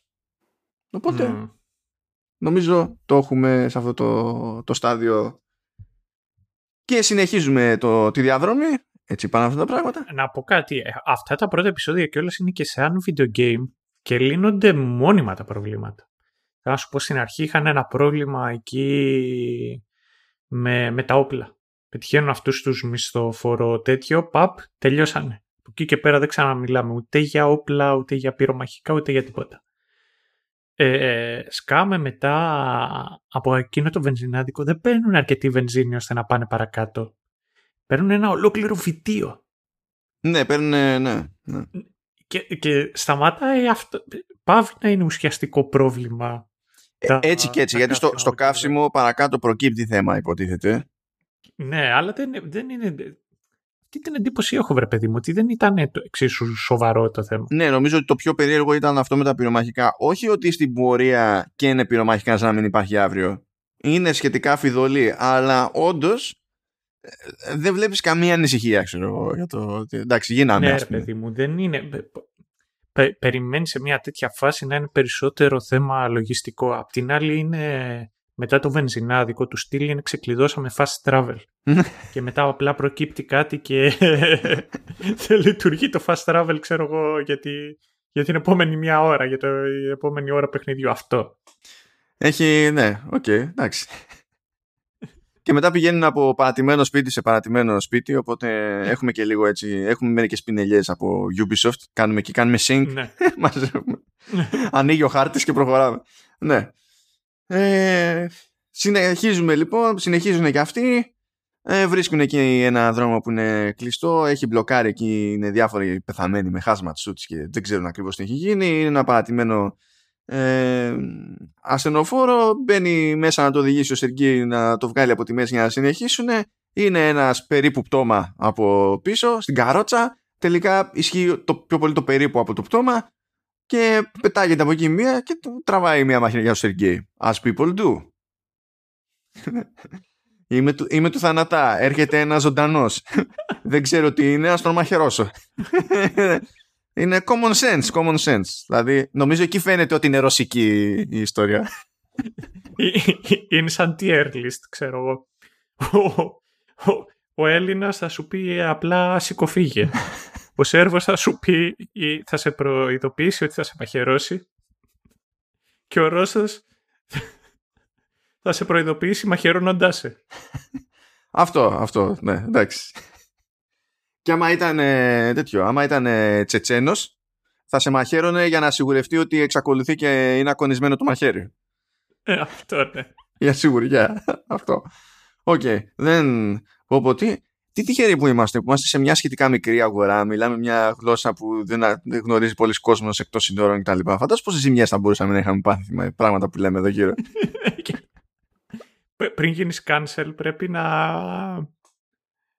να έχεις και μια επιφάνεια, βέβαια. Ναι. Οπότε. Δε... Τέτοιους φόβους δεν έχουμε. Τι βουνό έχουμε από ό,τι φαίνεται σε αυτό το θέμα. Α, αυτό και κοιτάξτε. Ε, εγώ θα σου πω την αλήθεια το, με, το, με Eastern Bloc κόσμο είναι, ο, είναι, είναι πιο ρατσιστές κατά μέσο όρο αλλά απ' την άλλη είναι και οι πιο απενοχοποιημένοι για να μιλήσουν αρνητικά και να πούνε για τα... Ε, έλα βρε παιδί μου. Για την πάρτι τους. Για τα... Ε, ναι, ναι, ναι, ναι. Εντάξει, εδώ σε, σε όλη τη σειρά οποιοδήποτε είναι Μοσχοβίτης και ακούει ότι όλοι αυτοί είναι Μοσχοβίτες τους κατευθείαν. Τους προσβάλλει κατευθείαν. Τους έχουν ότι... Ναι, ναι. Έχει, έχει, έχει πλάκα αυτό. Ακόμα και εκεί που. Δηλαδή, και όταν δεν υπάρχει σαφής διάθεση για προσβολή. Δηλαδή, πηγαίνει, πηγαίνει ο Μοσχοβίτης και δίνει φαΐ σε μη Μοσχοβίτη και ο μη Μοσχοβίτης πάνω στην ευχαριστία. Ότι ευχαριστώ για το φαΐ, για τις προμήθειες κτλ. Για να δούμε τι τρώτε εσείς οι Μοσχοβίτες. δηλαδή, δεν μπορεί, ρε παιδί μου. Λοιπόν, μαχαιρώνεται ο άλλος. Ε, καταλαβαίνετε, δεν είναι πολύ καλά τα πράγματα για τον Σεργέη. Δεν υπάρχει κανένας γιατρός πρόχειρος. Τρέχουν εκεί πέρα, βρίσκουν ένα, ένα σπιτάκι εγκαταλείμενο, χώνεται όλο το group, σου λέει κάπως πρέπει να ασχοληθούμε με το τραύμα, να το ράψουμε, πετάγεται η Ειρήνα, λέει θα το ράψω εγώ. Ξέρεις να ράβεις. Λέει φτιάχνω, φτιάχνω λέει πάπια κάθε χρόνο και είναι η σπεσιαλιτέ μου και όσα χρόνια τη πιάνω δεν έχει βγει λέει ποτέ η γέμιση απ' έξω. Η ρωσική προσέγγιση απλά. ναι, αυτό. και τον, τον μαζεύει εκεί, όντως τον, τον ράβει. Κάνει και, και διπλό ράψιμο, τόσο πολύ που όταν έρχεται η θεία που δεν ξέρουμε αν είναι θεία, ε, δεν ξέρει και αυτή γενικά πολλά πράγματα, αλλά είναι κτηνίατρος, βλέπει και λέει ποιος την έραψε. Λέει εγώ και εντυπωσιάζεται, πολύ καλή δουλειά, ευχαριστούμε. Δηλαδή πάντα πάπια, πάντα πάπια. Ναι, αυτό. Ε, αλλά ναι, anyway, είναι λίγο περίεργα τα πράγματα εκεί που όταν ακούει η Ειρήνα το μπράβο και καλά έκανες πολύ καλή δουλειά με τα, με τα ράματα ε, φτιάχνεται λίγο γιατί θεωρεί ότι είναι ευκαιρία να, να φανεί ότι είναι καλύτερη από την Άνια που είναι η νυν του Σεργέη. Και γενικά παίζει πολύ αυτό το κλίμα. Η Ειρήνα σε όλη τη σειρά ψάχνει ευκαιρία. Την παραμικρή ευκαιρία να, ε, να την πει στην Άνια και να την πει και στον, και στον Σεργέη εάν δεν την πει να κάνει αυτό που στα αγγλικά λέμε shooting daggers. Ναι, ναι. Από τα μάτια. Αυτό. Δηλαδή, άμα δεν είχαν αιματόχαντρο οι υπόλοιποι, δεν υπήρχε ελπίδα με, τη... με την Ειρήνα. Δεν έχει σημασία ποιες είναι οι συνθήκες, αν κινδυνεύουν όλοι, αν πάνε όλα κατά διαόλου, ε, αν αυτός που κοιτάζεις με μίσος αυτή τη στιγμή ε, σου έσωσε το γιο, ξέρω εγώ, πριν από τρία δευτερόλεπτα. Δεν παίζουν όλα αυτά για την Ειρήνα. Είναι, είναι όλα... Είναι roller coaster, ρε παιδί μου, η φάση. Ναι, ισχύει. Δεν είναι απλά roller coaster. Είναι... Είναι τρένο το οποίο έρχεται. Δηλαδή, δεν έχει μάνα μου καλέ μου η Ειρήνα. Είναι, είναι σάικο. Ε, έχει μια δυναμικότητα. Ε, είναι από τις γυναίκες οι οποίες, πώς να σου το πω, τις γνωρίζεις, λες πω πω αυτή είναι δυναμική, έχει και μια τρέλα και τα λοιπά, μου αρέσει. Ε, και κάποια στιγμή συνειδητοποιείς ότι όντως έχει τρέλα. Ε, και η τρέλα δεν κάνει καλό. Έτσι έχω ακούσει δηλαδή, ναι, αυτό ναι, μου έχουν πει. Ναι, αυτό. Τέλος πάντων, δεν θα πούμε περισσότερα τώρα για την Ειρήνα. Νομίζω ότι θα έχουμε σίγουρα μετά πράγματα να πούμε για την Ειρήνα. Ναι. Και όχι μόνο για την Ειρήνα. Αλλά τέλος πάντων, είναι που είναι εκεί πέρα, τους έχει όλους στην μπουκα η Ειρήνα. Ε, είναι ο Σεργέη με πυρετό, παραλυρή, βλέπει όνειρα κτλ. Βλέπουμε εμείς ότι στον, στον ύπνο του βλέπει την Ειρήνα και όχι την Άνια που είναι η Νιν. Είναι η Άνια εκεί σούπερ ανήσυχη, να προσπαθεί να τον φροντίσει, στέκεται δίπλα του κτλ. Και, και πάνω εκεί που βλέπει όνειρα, έχει στήσει το παλικάρι. και το παίρνει χαμπάρι η Άνια. Και εκεί που το παίρνει χαμπάρι, μία που συνειδητοποιεί ότι έχει στήσει ο Σεργέη και μία που ο Σεργέη λέει Ειρήνα. Και έρχονται τα χτυπήματα πάνω για την Άνια. Δηλαδή, κρίμα η κοπέλα. Όχι τίποτα άλλο. Έχει να συναγωνιστεί και μία μικρότερη της. Η Ειρήνα είναι μικρότερη. Τι άλλο, τι άλλο. Δεν τη λυπάται κανένας. Τέλος πάντων. Ο Μπόρις κάνει αυτό που ξέρει καλά, πίνει, φρικάρει και θεωρεί ότι είναι αστείο όταν προσπαθείς να κρυφτείς, ε, είναι νύχτα, όλοι οι υπόλοιποι κοιμούνται, αλλά ταυτόχρονα είναι στην τζίτα, να αρχίσει να πυροβολείς στον αέρα. Τρώει εκεί μια φρίκη, του φταίνε όλα, του φταίνε οι γυναίκες για το ότι ταλαιπωρείται ο γιος του και κάτι ιστορίες. Ω καλό ε, μπεκρή την επόμενη μέρα δεν θυμάται τίποτα. Ε, και τα λοιπά και τα λοιπά. Αυτό που άφησα λίγο στην άκρη είναι ότι σε αυτό το επεισόδιο, σε εκείνο το σπιτάκι που έχουμε βρει, παίζουν και γειτόνια. Σκάει ένας τύπος ο οποίος λέγεται Igor. Because of course. Διότι αν είναι να μου δείξεις ότι είσαι ύποπτος, δεν πρέπει να λέγεις Igor. Ναι. Anyway, ε, ζητάει λίγη βοήθεια. Τον βλέπεις ότι κάτι είναι off εκεί πέρα, αλλά ε, του βοηθάει λίγο το group στην αρχή, ζητάει και ως ε, τέλος πάντων ανταπόδοση, όχι ντε και καλά μας, δεν είναι φάση απέτηση. Λέει λίγο φαγητό, ξέρω εγώ, παιδιά, για τους δικούς μου και τέτοια. Και στο κλείσιμο του τρίτου επεισοδίου στο οποίο έχουμε φτάσει, σκάει ο Ιγκόρ, γιατί έχει βγει ο, ο Μίσα απ' έξω, και του ρίχνει μία στο κεφάλι και μένει στον τόπο και λέμε hm, hm. και είναι που μαθαίνουμε ότι ο Ιγκόρ είναι ο Ιγκόρ εντάξει αλλά όλη του οικογένεια κάτι, δηλαδή η γυναίκα του και κάτι κοτσάκια και τα λοιπά που είναι στο άλλο σπίτι είναι όλοι μολυσμένοι και καβατζούν φαΐ για αυτούς. Τώρα βέβαια δεν ξέρω πώς το έχει μες στο κεφάλι του δεδομένου ότι όλοι αυτοί υποτίθεται ότι πεθαίνουν μέσα σε λίγες μέρες. Δεν ξέρω τι αλλά δεν πολύ έβγαζε νόημα αυτό. Αλλά, αλλά χαλάλι διότι σε αυτό το επεισόδιο είδαμε τον Μίσα να, να προσπαθεί να την πέσει στη, στην Πολίνα στην οποία έχει αδυναμία φαίνεται από το πρώτο επεισόδιο αυτό. Mm. η οποία Πολίνα είναι και αυτή αλκοολική δηλαδή στο πρώτο επεισόδιο βγαίνει από, τη, από κλινική ε, από, από κλινική αποτοξίνωσης. Ε, έχει φρικάρει βέβαια δεδομένων των περιστάσεων και ήθελε κάτι να πιει πήρε από το Moon, ο Μίσα εκαβάτσε το Moonshine του, του Boris αλλά ο Μπόρις το έχισε και σου λέει τι να γίνει, κάτι πρέπει να κάνω, να εξυπηρετήσω το κορίτσι.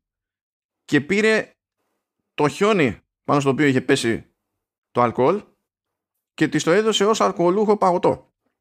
Και άλλη σου λέει πάρα πολύ ωραία, θα βάζω κουταλίτσες πάνω μου και θα το γλύφεις.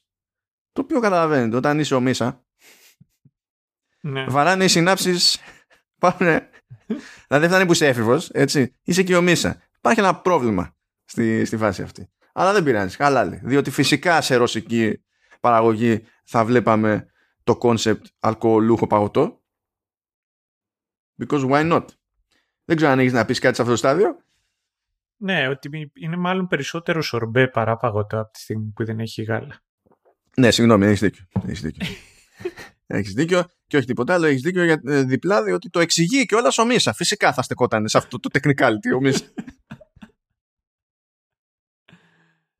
Ε, λοιπόν, τώρα στο, στο τέταρτο επεισόδιο χώνονται νέοι χαρακτήρες. Είναι ο, ο Πάβελ και, και ο Νίκολαϊ. Ο οποίος Πάβελ φαντάζομαι σε περίπτωση και αυτούς γιατί παρακάτω το, το- τον φωνάζουν διάφοροι χαρακτήρες Πασά. Ναι. Αλλά τέλος πάντων. Οκ. Είναι εκεί πέρα και ο Νίκολαϊ που κάτι τον φωνάζουν και αυτόν αλλά το ξέχασα και δεν το σημείωσα. Ε, Αλλά δεν πειράζει. Α, ναι, είναι... μ, Ε, Κάτι τον λέει θείο τάδε, αλλά δεν θυμάμαι. α, ε, χρησιμοποιεί το πατρόνυμο, το οποίο είναι πολύ πιο... Το είχαμε πει και το είχα διαβάσει τουλάχιστον τότε στη φάση με το, πώς το λένε, ε, που είχαμε κάνει το... Έλα βρε παιδί μου. Που πάλι είχε να κάνει με την Ουκρανία. Το Τσερνόμπιλ. Ότι το πατρόνιμο ότι είναι πολύ πιο συχνό από ότι αντιλαμβανόμαστε, είμαστε συνηθισμένοι και τα λοιπά, δηλαδή να φωνάζουν κάποιον με το πατρόνιμο. Ε, και μετά το άλλο το οποίο ισχύει είναι ότι τον άλλον τον έλεγε κόλια. Α, ναι. Θείος κόλια. Ναι, ναι, ναι. Αυτό. ναι. Και το θυμάμαι γιατί ε, μένα ο πατέρας μου που είναι από τη Φλόρινα ήταν ε, και σλαβόφωνοι στο χωριό. Οπότε εμένα τον παππού μου που τον λέγανε Νίκο τον εφωνάζανε κόλε. Εκεί. Σλαβόφωνοι ήταν ένα μείγμα μεταξύ σέρβικων, ε, τουρκικών και ελληνικών. Και ήταν κόλε. Εμένα το όνομά μου σε αυτά τα ντόπια ήταν, είναι απίστευτα μυστήριο. Εμένα ήταν, είναι Κίρτς. Κίρτς. Είναι τέλος πάντων μόνο σύμφωνα. Μμ. Οπότε I have that going on which is nice. Α, κα- κα- κατάλαβα. Αλλά πώς έχει κάτσει έτσι; Γιατί αυτό άμα το, το σκεφτείτε ε, σαν αλληλουχία γραμμάτων, είναι σαν να προσπαθεί κάποιος που ας πω, έχει πει το λάθος πράγμα να πει cross. Ή να, ή να γράψει cross. Αλλά πώς το έχουν καταφέρει η επιρροή να είναι από εκεί. Δεν θυμάμαι τώρα. Μα κάπως έτσι. Ναι. Θα, θα έχει κάτι, κα- Αυτό. κάτι γλωσσολογικά ενδιαφέρον θα έχει προκύψει στην όλη φάση, αλλά δεν είναι η ώρα να το Ναι. ψάξω γιατί δεν τελειώσουμε ποτέ. Α, το μοναδικό το οποίο έχω να πω είναι με τα τέτοια. Με τα, με τα χαϊδευτικά πάλι εκεί που υπάρχουν. Δηλαδή το κρίτς είναι το χαϊδευτικό, είναι κίτς. Ναι, οκ. Αυτό. Εντάξει. Και τη θεία μου την Αντωνία είναι ντόγκα. Α, αυτό το καταλαβαίνω πιο εύκολα σαν φάση. Ναι, και, και το Αφροδίτη είναι ντίτα και το χαϊδευτικό είναι ντιτούλτσα. Εντάξει, το Ντιτούλτσα είναι too much effort. Το Ντίτα επίσης βγάζει νόημα. το Ντίτα βγάζει νόημα ξεκάθαρα. Και καλά, Αφροντίτα, or whatever, ξέρω εγώ. Ντίτα, Ναι, OK. Viva la Dita, Viva Ditulce Afrodita. Ναι, ναι, οκ. Ε, ναι. Σε περίπτωση που αναρωτιέστε γιατί ε, μπορούν να ισχύουν όλα αυτά τα πράγματα στα, στα μέρη του Σταύρου ε, γενικά έτσι και το ψάξετε θα πέσετε σε μεγάλη λαγουδότρυπα γιατί Ναι. κάποτε οι Σλάβοι είχαν φτάσει μέχρι την Πελοπόννησο διότι οι Βυζαντινοί θεωρούσαν ότι ήταν λίγο πιο χρήσιμο από τη στιγμή που δεν μπορούν να έχουν στρατά σε δύο μπάντες να έχουν από τη μεριά της Μικράς Ασίας γιατί εκεί πέρα έχει φράγκο Ναι. Οπότε, ναι, έχει, έχει, έχει ζουμάκι εκεί πέρα, αν γουστάρετε λαγουδότρυπες. Αυτό, εκεί θα το αφήσω. Γνωρίζουμε λοιπόν Πάβελ και Νίκολαη. Ο Πάβελ υποτίθεται ότι είναι γιατρός. Βάζω ένα ερωτηματικό διότι ταυτόχρονα είναι και πλήρωμα υποτίθεται ασθενοφόρου. Οπότε δεν ξέρω αν είναι γιατρός γιατρός ή Απίστευτος ο, περίπου. Βασικά ο Πάβελ τα κάνει όλα. Ναι, ο Πάβελ Αυτό. καταλήγει να τα κάνει όλα. Όντως. Ο Νίκολα υποτίθεται ότι είναι οδηγός. Πηγαίνουν και πετυχαίνουν το, το group. Ε, μεγάλη τύχη για τον Σεργέη, γιατί κάποιος που είναι πιο γιατρός εμφανίζεται. Λέει και αυτός πάρα πολύ ωραίο το, το ράψιμο που έχει γίνει εδώ πέρα. Φτιάχνουν πάλι ειρήνα. Ε, και ξεκινάει και το, το γουτσουγούτσου, δηλαδή είναι τα σημάδια κατευθείαν με την ειρήνα και όχι. Τώρα ο Πάβελ είναι νέρντουλας. Ο Πάβελ δεν μπορεί να κάνει legit πέσιμο. Αλλά το θέμα είναι ότι με τη μία καταλαβαίνει ο θεατής, με τη μία παίρνει χαμπάρι ότι η Ειρήνα λέει «Όχι Πάβελ». Μες στο, μες στο κεφάλι της. Δεν έχει σημασία αν ενοχλείται που είναι η Άνια και ζηλεύει για οτιδήποτε με το Σεργέη κτλ. Έσκασε ο Πάβελ. Κατευθείαν. Έχουμε εδώ ένα αρσενικό. Πρέπει κάπως να το ζυγίσουμε. Οκ. Ε, Τέλος πάντων, βοηθάνε οι άνθρωποι, χωρίζουν τα τσανάκια τους γιατί έχουν άλλους στόχους προχωράει το group πράγματα πάνε στραβά στη διαδρομή πακέτο και αν- συνειδητοποιούν ότι πρέπει και αυτοί στην ουσία να κατευθυνθούν προς τα εκεί που πηγαίνανε οι τύποι του ασθενοφόρου. Οπότε καταλαβαίνουμε με τη μία ότι είναι θέμα χρόνου να ξαναβρεθούν όλοι αυτοί μαζί ας πούμε. OK OK. Ε, καταλήγουν και τέλος πάντων δηλαδή ένα ποιο είναι το βανάκι ήταν που μπήκε και κόλλησε. Και όχι μόνο κόλλησε αλλά έσπασε και το και το, Και το ντεπόζιτο. το ντεπόζιτο εκεί πέρα που είχε σκίστηκε τέλος πάντων με τα καύσιμα και προσπαθούσαν να σώσουν ό,τι σώζεται. Μ' άρεσε πάρα πολύ που πηγαίνανε και γεμίζανε σακούλες σούπερ μάρκετ. Τη βάζανε από κάτω από εκεί που έτρεχε το, η βενζίνη, η σακούλα κανονική, σου διαφανή έτσι κανονικά. Σου λέει αρπάξτε ό,τι αρπάζουμε. Ό,τι, ό,τι αρπάζετε. Ε, και εμφανίζεται ένας με, με εξκαφέα και τους βοηθάει.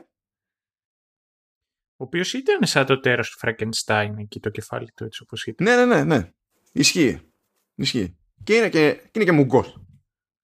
Ναι. Μουγκός λοιπόν τους βοηθάει εκεί πέρα ε, αλλά είπαμε, είχαν χασούρα στα καύσιμα λείπει κάποια φάση ο Μούγκος ο οποίος στο σήμα του σου λέει εγώ έτσι κι αλλιώς κάθε μέρα καθάριζα το χιόνι από το δρόμο συνεχίζω και καθαρίζω το χιόνι από το δρόμο έλειπε λοιπόν, είχε πάει για δουλειά ο Μούγκος και ο Λεωνίδη είχε μία από τις φοβερές του ιδέες λέει έχει ένα... αυτός έχει όντως βιτίο με καύσιμα εκεί πέρα ε, να, να κλέψουμε καύσιμο για να, για να ρεφάρουμε. Παίζει εκεί ένα debate, συμφωνούν όλοι ότι ναι το χρειαζόμαστε, ε, ναι λείπει, δεν μπορούμε να το ρωτήσουμε τι να γίνει, ας πάρουμε να φύγουμε. Ενώ η Άνια είναι εκείνη που πάει κόντρα, σου λέει ο άνθρωπος μας βοήθησε και είναι ξεφτιλέξερο εγώ. Δηλαδή τουλάχιστον να τον περιμένουμε και τα λοιπά. Οι άλλοι κάνουν το χαβά τους, φυσικά εμφανίζει το μουγκός. Αλλά δεν γίνεται καμιά μανούρα, τους βλέπει, του εξηγούν ποιο ήταν το σκεπτικό τους, τους αγριοκοιτάει, ρίχνει μια ροχάλα και φεύγει. Και δεν ξαναβλέπουμε το μουγκό. Αυτό ήταν όλο το κόστος στην όλη υπόθεση. Ε, το highlight του επεισοδίου ε, είναι ότι η Πολίνα ξεπαρθενεύει τον Μίσα. Αυτό είναι το ένα highlight του επεισοδίου. Στην ίδια σκηνή υπάρχει και το δεύτερο highlight του επεισοδίου. Παίζει η ατάκα τελείωσες μέσα μου. το οποίο φυσικά επειδή είναι ρωσική σειρά γιατί, γιατί έγινε το Bird Way ενώ δεν είχε η Πολίνα προφανώς σκοπό να, να είναι αυτή η κατάληξη ε, την ώρα που ο άλλος τελείωνε το μεταξύ ήταν και παρθένος καταλαβαίνετε ήθελε 1,5 δευτερόλεπτο ναι, ναι. Ε, την ώρα που τελείωνε ο άλλος τη είχε σκάσει στο μυαλό εικόνα από έναν μισθοφόρο που χρειάστηκε να, να σκοτώσει όταν ήταν ακόμα στο σπίτι τους και έπρεπε να τη γλιτώσουν για να σκοτώσουν και να φύγουν και τη έχει αφήσει τραύμα και επανέρχεται αυτή η μνήμη την ώρα που άλλος τελειώνει και φυσικά πακέτο. Έχουμε δηλαδή PTSD πάνω στον οργασμό. Ναι, ναι. Είναι... Το έχουμε, το έχουμε. Δηλαδή Ρωσία for the win. Ε, και μέσα σε όλα, ε, καθώς προχωράνε προς την ίδια κατεύθυνση πλέον, είπαμε, οι τύποι με το, με το ασθενοφόρο και όλοι οι υπόλοιποι πλέον, ε, το ασθενοφόρο δέχεται επίθεση ε, συνειδητοποιούν ότι έχει φάρμακα. Συνειδητοποιούν. Πάβελ. Λέει, έχω φάρμακα. Τι λες ρε βλάκα; Βλέπεις ένα πλήθος. Έτσι το μένει όλοι εκεί πέρα. Σου κόμμα τον λες, έχω φάρμακα. Φυσικά αρχίζουν οι άλλοι, ανοίγουν το, το βανάκι εκεί πέρα, κλέβουν, αρπάζουν ό,τι να αρπάξουν, γίνεται χαμός, τρώνε ξύλο. Πάει ο, ο Νίκολαη, όχι όμως ε, πριν έχει τη, την ευκαιρία να κάνει το εκατοστό κονέ στη ζωή του σε ένα ξέμπαρκο μπαρ με μια όρημη κυρία που έχει μείνει εκεί πέρα. Ήταν η μαγείρισα του μπαρ κλαμπ και έμενε μόνη της και τάπινε. Το κατάφερε γι' αυτό. Ε, τρώει υπερξύλο και ο Πάβελ. Φυσικά τους πάνε και τα γυαλιά γιατί αν είσαι χαρακτήρας ε, με γυαλιά πρέπει να σου σπάσει το γυαλί γιατί είναι extra difficult setting. Ναι, ναι. Ε, έτσι πηγαίνουν αυτά τα πράγματα.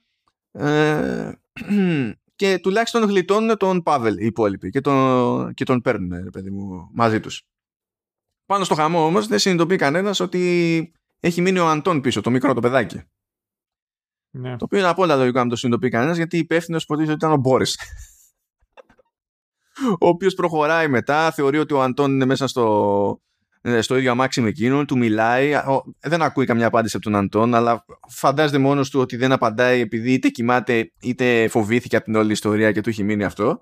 Περιμένει να περάσουν χιλιόμετρα, βέβαια, αδερφέ, μέχρι να συνειδητοποιήσει ότι ένα παιδί λείπει. Το ένα άλλο έμβιο που υποτίθεται ότι έπρεπε να είναι στον ίδιο χώρο, στον ίδιο αμάξι με αυτόν, δεν έδινε κανένα σημείο ζωής, αλλά σου λέει εντάξει, δεν υπάρχει λόγος ανησυχίας.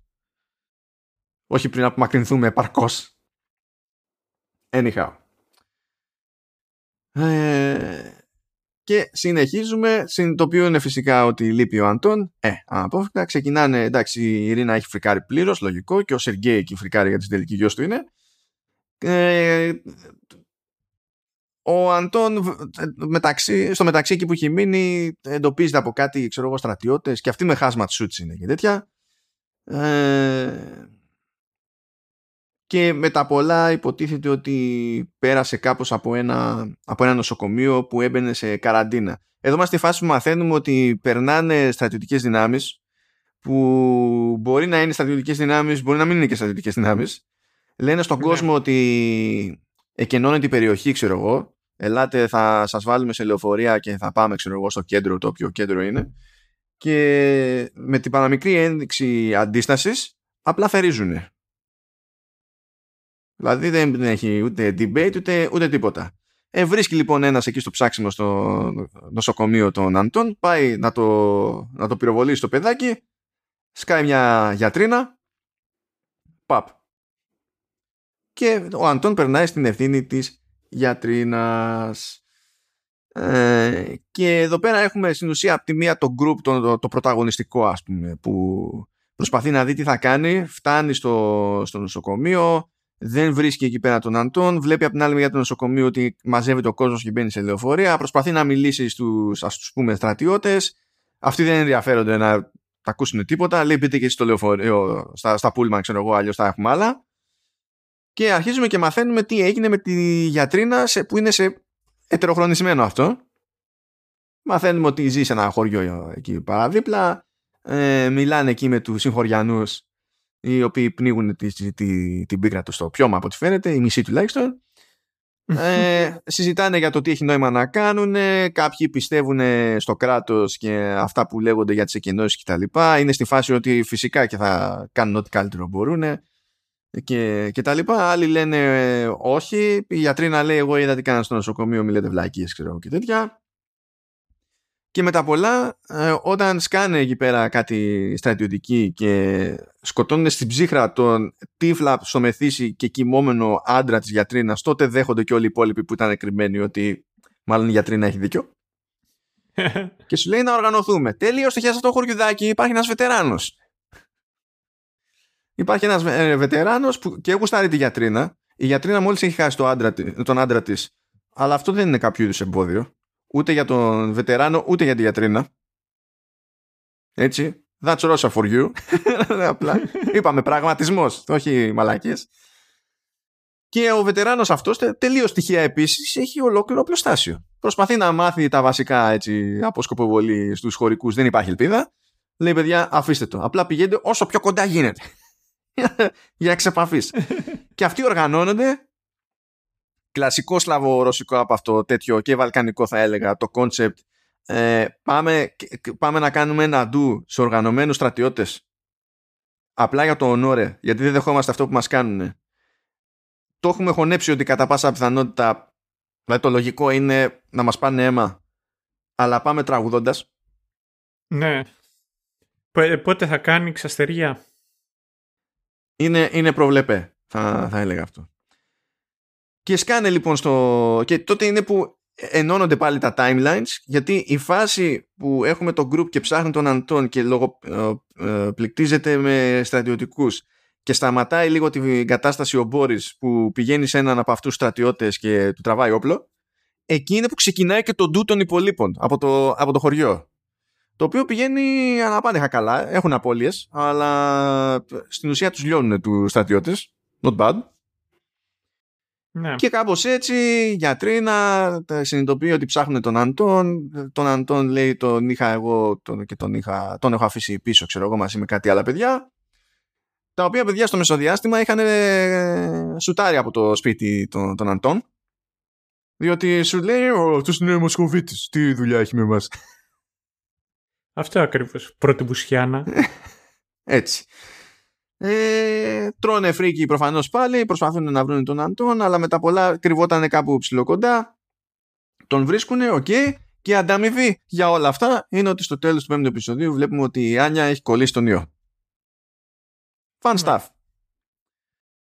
Οπότε ζορίζεται εκεί πέρα το group γιατί σου λέει κάπως πρέπει να διαχειριστούμε το θέμα της Άνια, την αφήνουμε πίσω, δεν την αφήνουμε πίσω. Ε, αν δεν την αφήνουμε, δεν αφήσουμε πίσω, ε, πώς φροντίζουμε να μην έχουμε παρεδώσει για να μην κολλήσουμε, ξέρω εγώ, και εκεί. Και στο, στο έκτο επεισόδιο, ακριβώς επειδή είναι στη φάση που προσπαθεί να λύσει ένα πιο εσωτερικό ζήτημα το group, αποφασίζουν στη σειρά να έχουν και ένα μάτσο flashbacks για αρκετούς χαρακτήρες. Έχουμε flashbacks για Άνια, ναι. έχουμε flashbacks για Πάβελ, ε, για Μπόρις και για Πολίνα σίγουρα, δεν θυμάμαι να μου ξεφεύγει κάποιος. Ε, και του, όταν ήταν πιτσιρικάς ο, ο Σεργέη με τον πατέρα του, εκεί δεν είναι.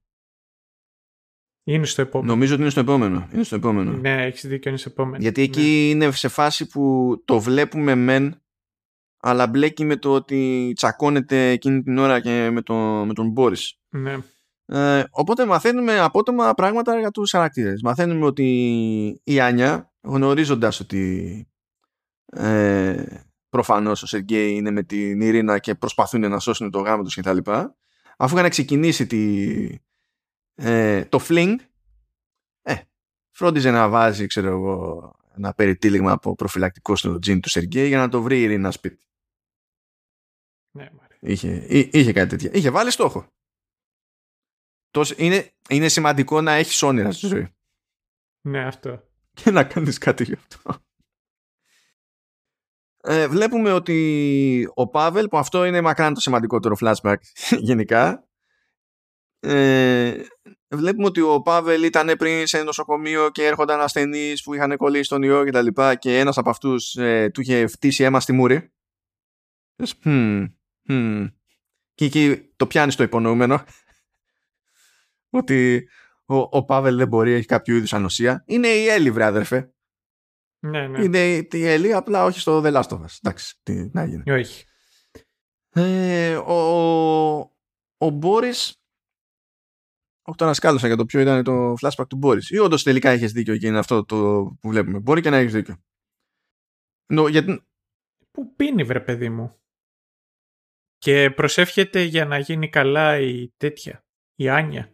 Ναι, ναι. Και πρέπει όντως να φτάνει εκεί πέρα. Τέλος πάντων, εκεί στο μέσο επεισόδιο είναι. Ναι, βλέπουμε φάση που ο, ο Μπόρις ήταν πάντα αμπεκρή και είχε πάει για κυνήγι με τον Σεργέη όταν ήταν ε, πιο παιδάκι ο Σεργέη και τάπινε στη διαδρομή non-stop και λέει κάτσα να σου δείξω να σου μάθω πώς πυροβολείς γιατί ο άντρας πρέπει να ξέρει ξέρω εγώ και ιστορίες και εκεί που του δείχνει τη φάση με το δίκανο που το δίκανο είναι στραμμένο προς τη μεριά του Σεργέη ε, ο Μπόρις πατάει λίγο για τη σκανδάλη αυτό είναι πρόσεχε από εδώ πέρα κάνει μπουμ. Ναι. Δεν σου είπα πρόσεχε. και το, το βρίσκεις το ψαχνό στο μπουτάκι και ναι, καταλαβαίνουμε έτσι ψιλογρήγορα γιατί είναι... δεν έχουν καλή σχέση γενικά, πέραν του ίδιου του αλκοολισμού δηλαδή. Okay. Και βλέπουμε και την Πολίνα, γιατί εκεί μαθαίνουμε στην ουσία ότι όσο ήταν ακόμη άρρωστη, αλλά τεχνικώς εγκεφαλικά νεκρή, ήταν όμως στην τεχνητή υποστήριξη, ε, η μητέρα της είχε, είχε κάνει ήδη το κονέ ο, ο Λεωνίδ με τη Μαρίνα. Και γι' αυτό είχε τε, ακόμη μεγαλύτερο πρόβλημα με τη Μαρίνα και με τον ίδιο τον πατέρα της. Γιατί σου λέει, ναι, οκ, το ότι βρήκες μια άλλη, είναι αυτή που είναι, δεν εγκρίνω, δεν εγκρίνω κτλ. Αλλά προφανώς βαράει αλλιώς όταν όλα αυτά γίνονται και η, η μάνα είναι ακόμη στο, στο κρεβάτι τέλος πάντων και ζει έστω ναι, και. τέλος πάντων ζει. Έστω και τυπικά τέλος πάντων. Ναι, ναι. Έχει παλμό τέλος πάντων, ναι. Οπότε εκεί καταλαβαίνει πλέον ο θεατής περισσότερο ότι, την Πολίνα, ότι δεν είναι φάση απλά το παρακάνω με την, με την επανάσταση. Είναι ότι ε, την έχουν πληγώσει όντως, δηλαδή συγκεκριμένα και actively. Αυτοί οι δύο και στέκει περισσότερο η στάση που κρατάει ε, γενικότερα. Ε, ο Μίσα φλιπάρει διότι η μάνα είναι άρρωστη και θεωρεί δεδομένο ότι θα, θα πεθάνει και σε ένα σπίτι που έχουν καταλήξει εκεί πέρα και την έχουν κλειδωμένη ε, τη, την Άνια για να μην έχετε σε επαφή με κανέναν ε, βρίσκουν ένα πιστόλι και το κρατάει καβάτζα ο Μίσα και ε, πάει να αυτοκτονήσει το άτομο και τον προλαβαίνει η Πολίνα εκεί έχουμε ένα τέτοιο εμένα μου άρεσε εκείνο το κομμάτι το meltdown. Ναι, μ' άρεσε. Και μ' άρεσε και το γενικά οι ατάκες που παίξαν εκατέρωθεν. Ήταν, ήταν ξεκάθαρα σημείο καμπής και για τους δύο χαρακτήρες. Τουλάχιστον στο δικό μου το μυαλό. Για, γιατί βλέπεις τον Μίσα και φλιπάρει ρε παιδί μου γιατί σου λέει ότι η, η μάνα μου πεθαίνει και επειδή εγώ είμαι έτσι όπως είμαι ε, δεν μπορώ ούτε να κλάψω. Δεν μπορώ ούτε ένα κανονικό συνέστημα ξέρω εγώ να το νιώσω έτσι όπως είναι να το νιώσω και να το εκφράσω όπως είναι να το, να το εκφράσω. Ε, η πολύ να ρίχνει καντήλια του στυλ τι πας να κάνεις εκεί πέρα και τέτοια και επειδή τον βλέπει έτσι όπως τον βλέπει του, του λέει επί τόπου ότι τον αγαπά. Η Πολίνα που υποτίθεται ε, ότι τον παίζει από την αρχή ε, και... Και του τον παίζει. Ναι, άλλο αυτό. Ναι, okay. Αλλά είναι στο πλαίσιο... Ναι. το, όχι το ε, εδώ υπάρχει ένας έρωτας, είναι ότι ναι. το πουλάει περισσότερο με τη λογική ότι εγώ έτσι δείχνω ότι τέλος πάντων έχω, έχω τον έλεγχο και κάνω πάλι την επανάστασή μου και τα λοιπά και εκμεταλλεύομαι το, το παιδί που έχει θέμα. Ε, ενώ εδώ πάει αλλιώς και λέει ξέρω εγώ ότι του λέει ξέρω εγώ σ' αγαπώ, okay, και κολλώντας το με τα προηγούμενα που είχε πει ότι δεν μπορεί να έχει ένα νορμάλ συνέστημα ο Μίσα λέει εγώ όμως όχι και δεν πρόκειται ποτέ και τη διαλύει κατευθείαν. Ναι αυτό ήταν ωραίο εκεί που τρελάθηκε. Κατευθείαν, κατευθείαν τη διαλύει γιατί δεν το, δηλαδή δεν υπάρχει μα και μου παμ τέλος. Ναι. Το ισχύει εκεί που πηγαίνει mental. Βέβαια, με μοναδική μου απορία είναι αν όντως είναι.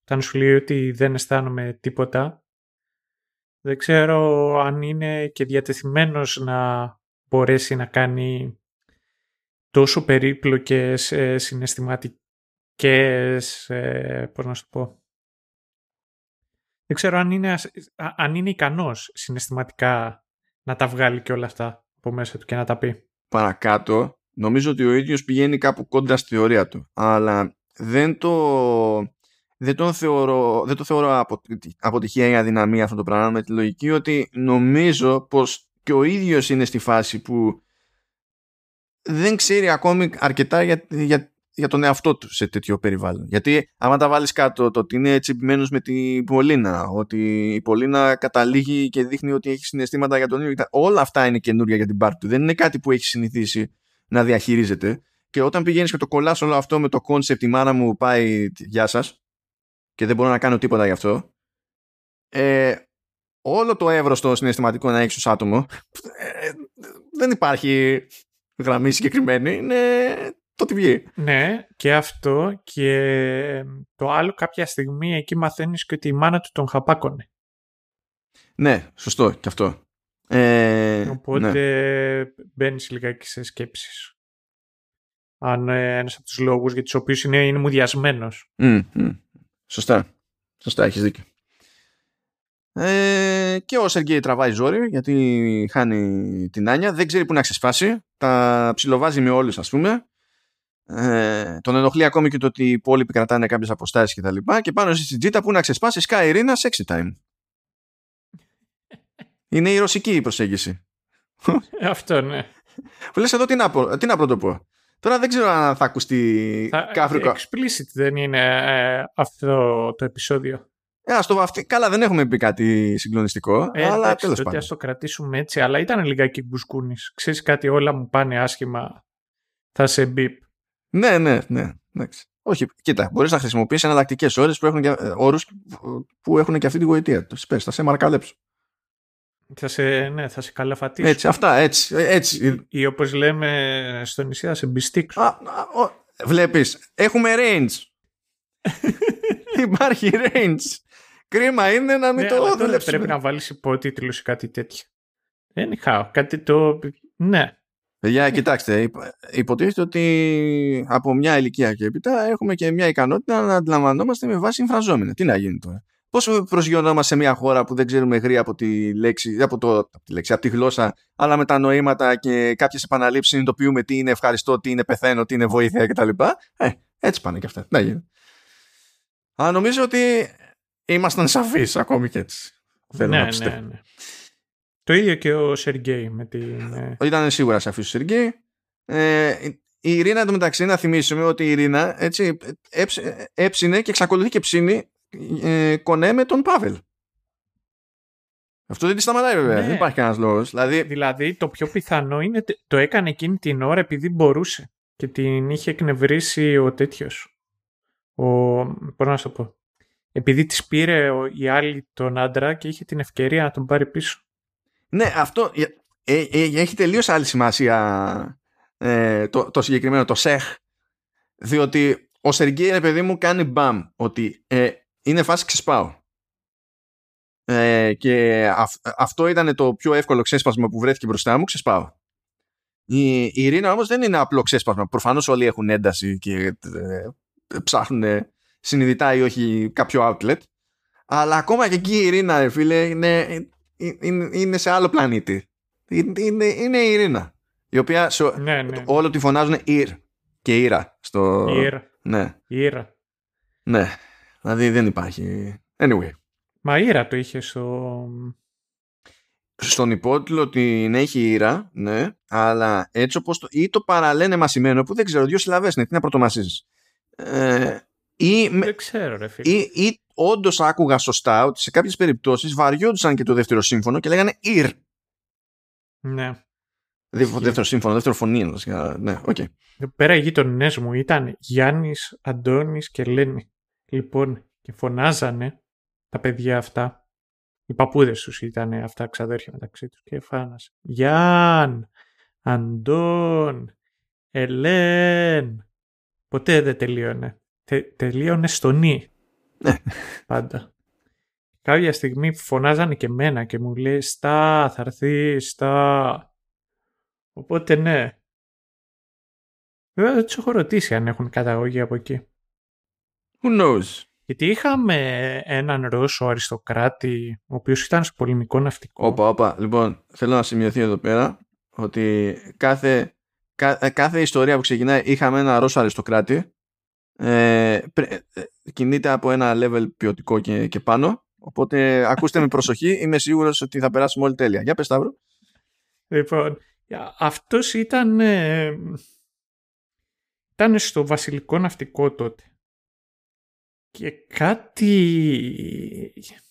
κάτι το καράβι του τον εσώσανε κάπου εδώ πέρα κοντά, κύθυρα αντικύθυρα μεταξύ. Και αυτός επέστρεψε πίσω στη Ρωσία και εκεί ανατράπηκε ο Τσάρος από τους Μπολσεβίκους και για να την εγκλητώσει ήρθε η Ελλάδα. Ε, και στην Ελλάδα του λένε μάντεψε εδώ πέρα δεν μπορείς να κάθεσαι και τα λοιπά. Κάτι πρέπει να κάνεις. Λέει εγώ στο ναυτικό ήμουνα. Τι να κάνω. Λέει θες να γίνεις φαροφύλακας. Λέει ξέρεις κάτι καλή φάση. Και ήρθε εδώ πέρα στα Κύθυρα και μετά πήγε και στα αντικύθυρα και ξέρω ότι παντρεύτηκε μία-δύο φορές και έκανε παιδιά. Αυτό. Και ότι έκανε κάτι εξωγήινο για την εποχή του. Επίνε τσάι. Ενώ οι όλοι οι υπόλοιποι πήραν φασκόμηλα. Αυτός έπινε τσάι και ήταν κουφό αυτό. Ναι, αλλά ε, ε, ε, ήταν στην κουλτούρα του όμως, ήταν λογικό. Ναι, σούκα. Λοιπόν, Οπότε λες και αυτοί να βαστάνε από εκεί. Το μεταξύ τον τύπο τον έλεγαν φιλοσοφόφ. Σχεδόν, καλά, σχεδόν θα ξέχναγε το, το πραγματικό punchline. Αυτό είναι το punchline. Προς στιγμή ανησύχησα, δηλαδή, ότι προ... ήταν τσάμπα πρόλογος. Πολύ καλά. Δεν ξέρω πώς τον φωνάζανε, φιλοσοφό... Μην τον φωνάζανε φόφ. Αυτό. Αλλά ναι, OK. Okay. Ή φιλό, ή φιλ. Και φιλ, όχι και φιλ. φιλ. όχι, όχι και φιλ. Ε, λοιπόν, ναι, ε, είπαμε εκεί, Σεργή, Ειρήνα, sexy time. Ε, ο Λεωνίδη το μεταξύ λυγίζει, σου λέει θα καθίσω εδώ να κολλήσουμε όλοι, παίρνει τη, τη Μαρίνα και την Πολίνα και φεύγουνε με το αμάξι, χωρίζουν τα τσανάκια τους Ε, φυσικά βγαίνει εκτός δρόμου τα μάξι, πακέτο. Ε, η Μαρίνα είναι με την κοιλιά στο στόμα και αρχίζει και αιμορραγεί. Fun times. Και εκεί πέρα στο, στο κλείσιμο βλέπουμε ότι ο Πάβελ τρώει ένα σήμα, σου λέει θα δώσω από το αίμα μου στην Άνια. Πηγαίνει εκεί, το κάνει όντως. Ε, και το αίμα του, δηλαδή εκτός του ότι ο τύπος έχει ανοσία, το αίμα του λειτουργεί και ως ε, θεραπεία και βλέπουμε ότι η, η Άνια ισιώνει. Απλά πράγματα. Απλά πράγματα. Καλά κάνει και ισιώνει βέβαια διότι πρέπει να πιάσει τόπο το προηγούμενο sexy time. Η Ειρήνα κατευθείαν λέει στο Σεργέη δεν γίνεται πρέπει να της το πούμε. και όταν λέει ο άλλος μα καλά τι λες και τα λοιπά φυσικά νευριάζει και πάλι. Ε, αλλά ναι, τέλος πάντων, anyway. Ε, ο, χάνουμε τον Μπόρις, πάει ο, ο ένας τρογγυλός χαρακτήρας της, της σειράς. Ο τύπος είχε και θέματα με την καρδιά, ξέμεινε και από χάπια, καταλαβαίνετε. Ο Παύλα αποφασίζει ότι θα σηκωθεί και θα φύγει ε, έτσι κι αλλιώς το είχε στόχο γενικά αλλά και γι' αυτό κάνει και κάτι μαθήματα οδήγησης ναι, δεν ξέρω αν πιάσατε ναι. το υπονοούμενο γιατί τα κάνει με την Ειρήνα είναι... ναι. ναι πιο πολύ τεστ για τις αναρτήσεις ήταν αυτό περισσότερο. Ναι, ναι. Γι' αυτό για να καταφέρει να μάθει όντως να οδηγεί στο τέλος χρειάστηκε τουλάχιστον ένα μάθημα με το Σεργέη. Ναι. Ε, και τώρα που έχεις συνειδητοποιήσει κιόλας ότι ο ίδιος είναι και μια κινούμενη θεραπεία ε, σου λέει ένας λόγος παραπάνω να πάω και σε κάποιο εργαστήριο κτλ. ώστε να τους πω έτσι και έτσι, να δούμε τι μπορούμε να κάνουμε ώστε να καταλήξουμε σε λύση κτλ. Γιατί με στο μυαλό του είναι ότι εφόσον μπορώ να κάνω κάτι για να βοηθήσω τον κόσμο, να βοηθήσω τον κόσμο. Είναι, είναι, είναι white knight ο, ο Πάβελ. Ναι. Το οποίο βέβαια αυτό δεν, δεν πηγαίνει, δεν κάθει καλά στην ειρήνα. Τους στείλει γιατί να βοηθήσω τον κόσμο. Κατάλαβα. Ταυτόχρονα βέβαια στο Σεργέη λέει: Βλέπεις, δεν είναι όλοι σαν και εσένα. Ε, αυτό θέλει να σώσει τον κόσμο. Εσύ, εσύ μόνο την πάρτι σου. Δεν βγάζει, δεν υπάρχει, δεν πιάνεις πουθενά. Είχα, είχα μια κοπέλα εκεί η οποία μου έλεγε ε, μου έλεγε να κόψεις το τσιγάρο. Και μου έλεγε θα το κόψεις είδες. Ο, ο φίλος σου το έκοψε το τσιγάρο. Ε, δεν το κόψε. Το έκοψε βασικά της λέω για μια εβδομάδα και μετά το ξανάρχισε. Και τι σημαίνει ότι θα κάνεις ό,τι κάνουν και Θεά, παιδιά. Η Ειρήνα είναι, είναι θεά. Είναι force of nature. Δεν είναι. Ναι, την ναι, αφήνεις ναι, σε ένα σημείο και, ξεκιν... και συμβαίνουν πράγματα. Τότε και να γίνει. Α, ναι. Τέλος πάντων, Εν τω μεταξύ, ο Σεργέη είναι cool με το ότι παίζει το κονέ με τον Πάβελ. Το λέει στην Ειρήνα. Η Ειρήνα ενοχλείται.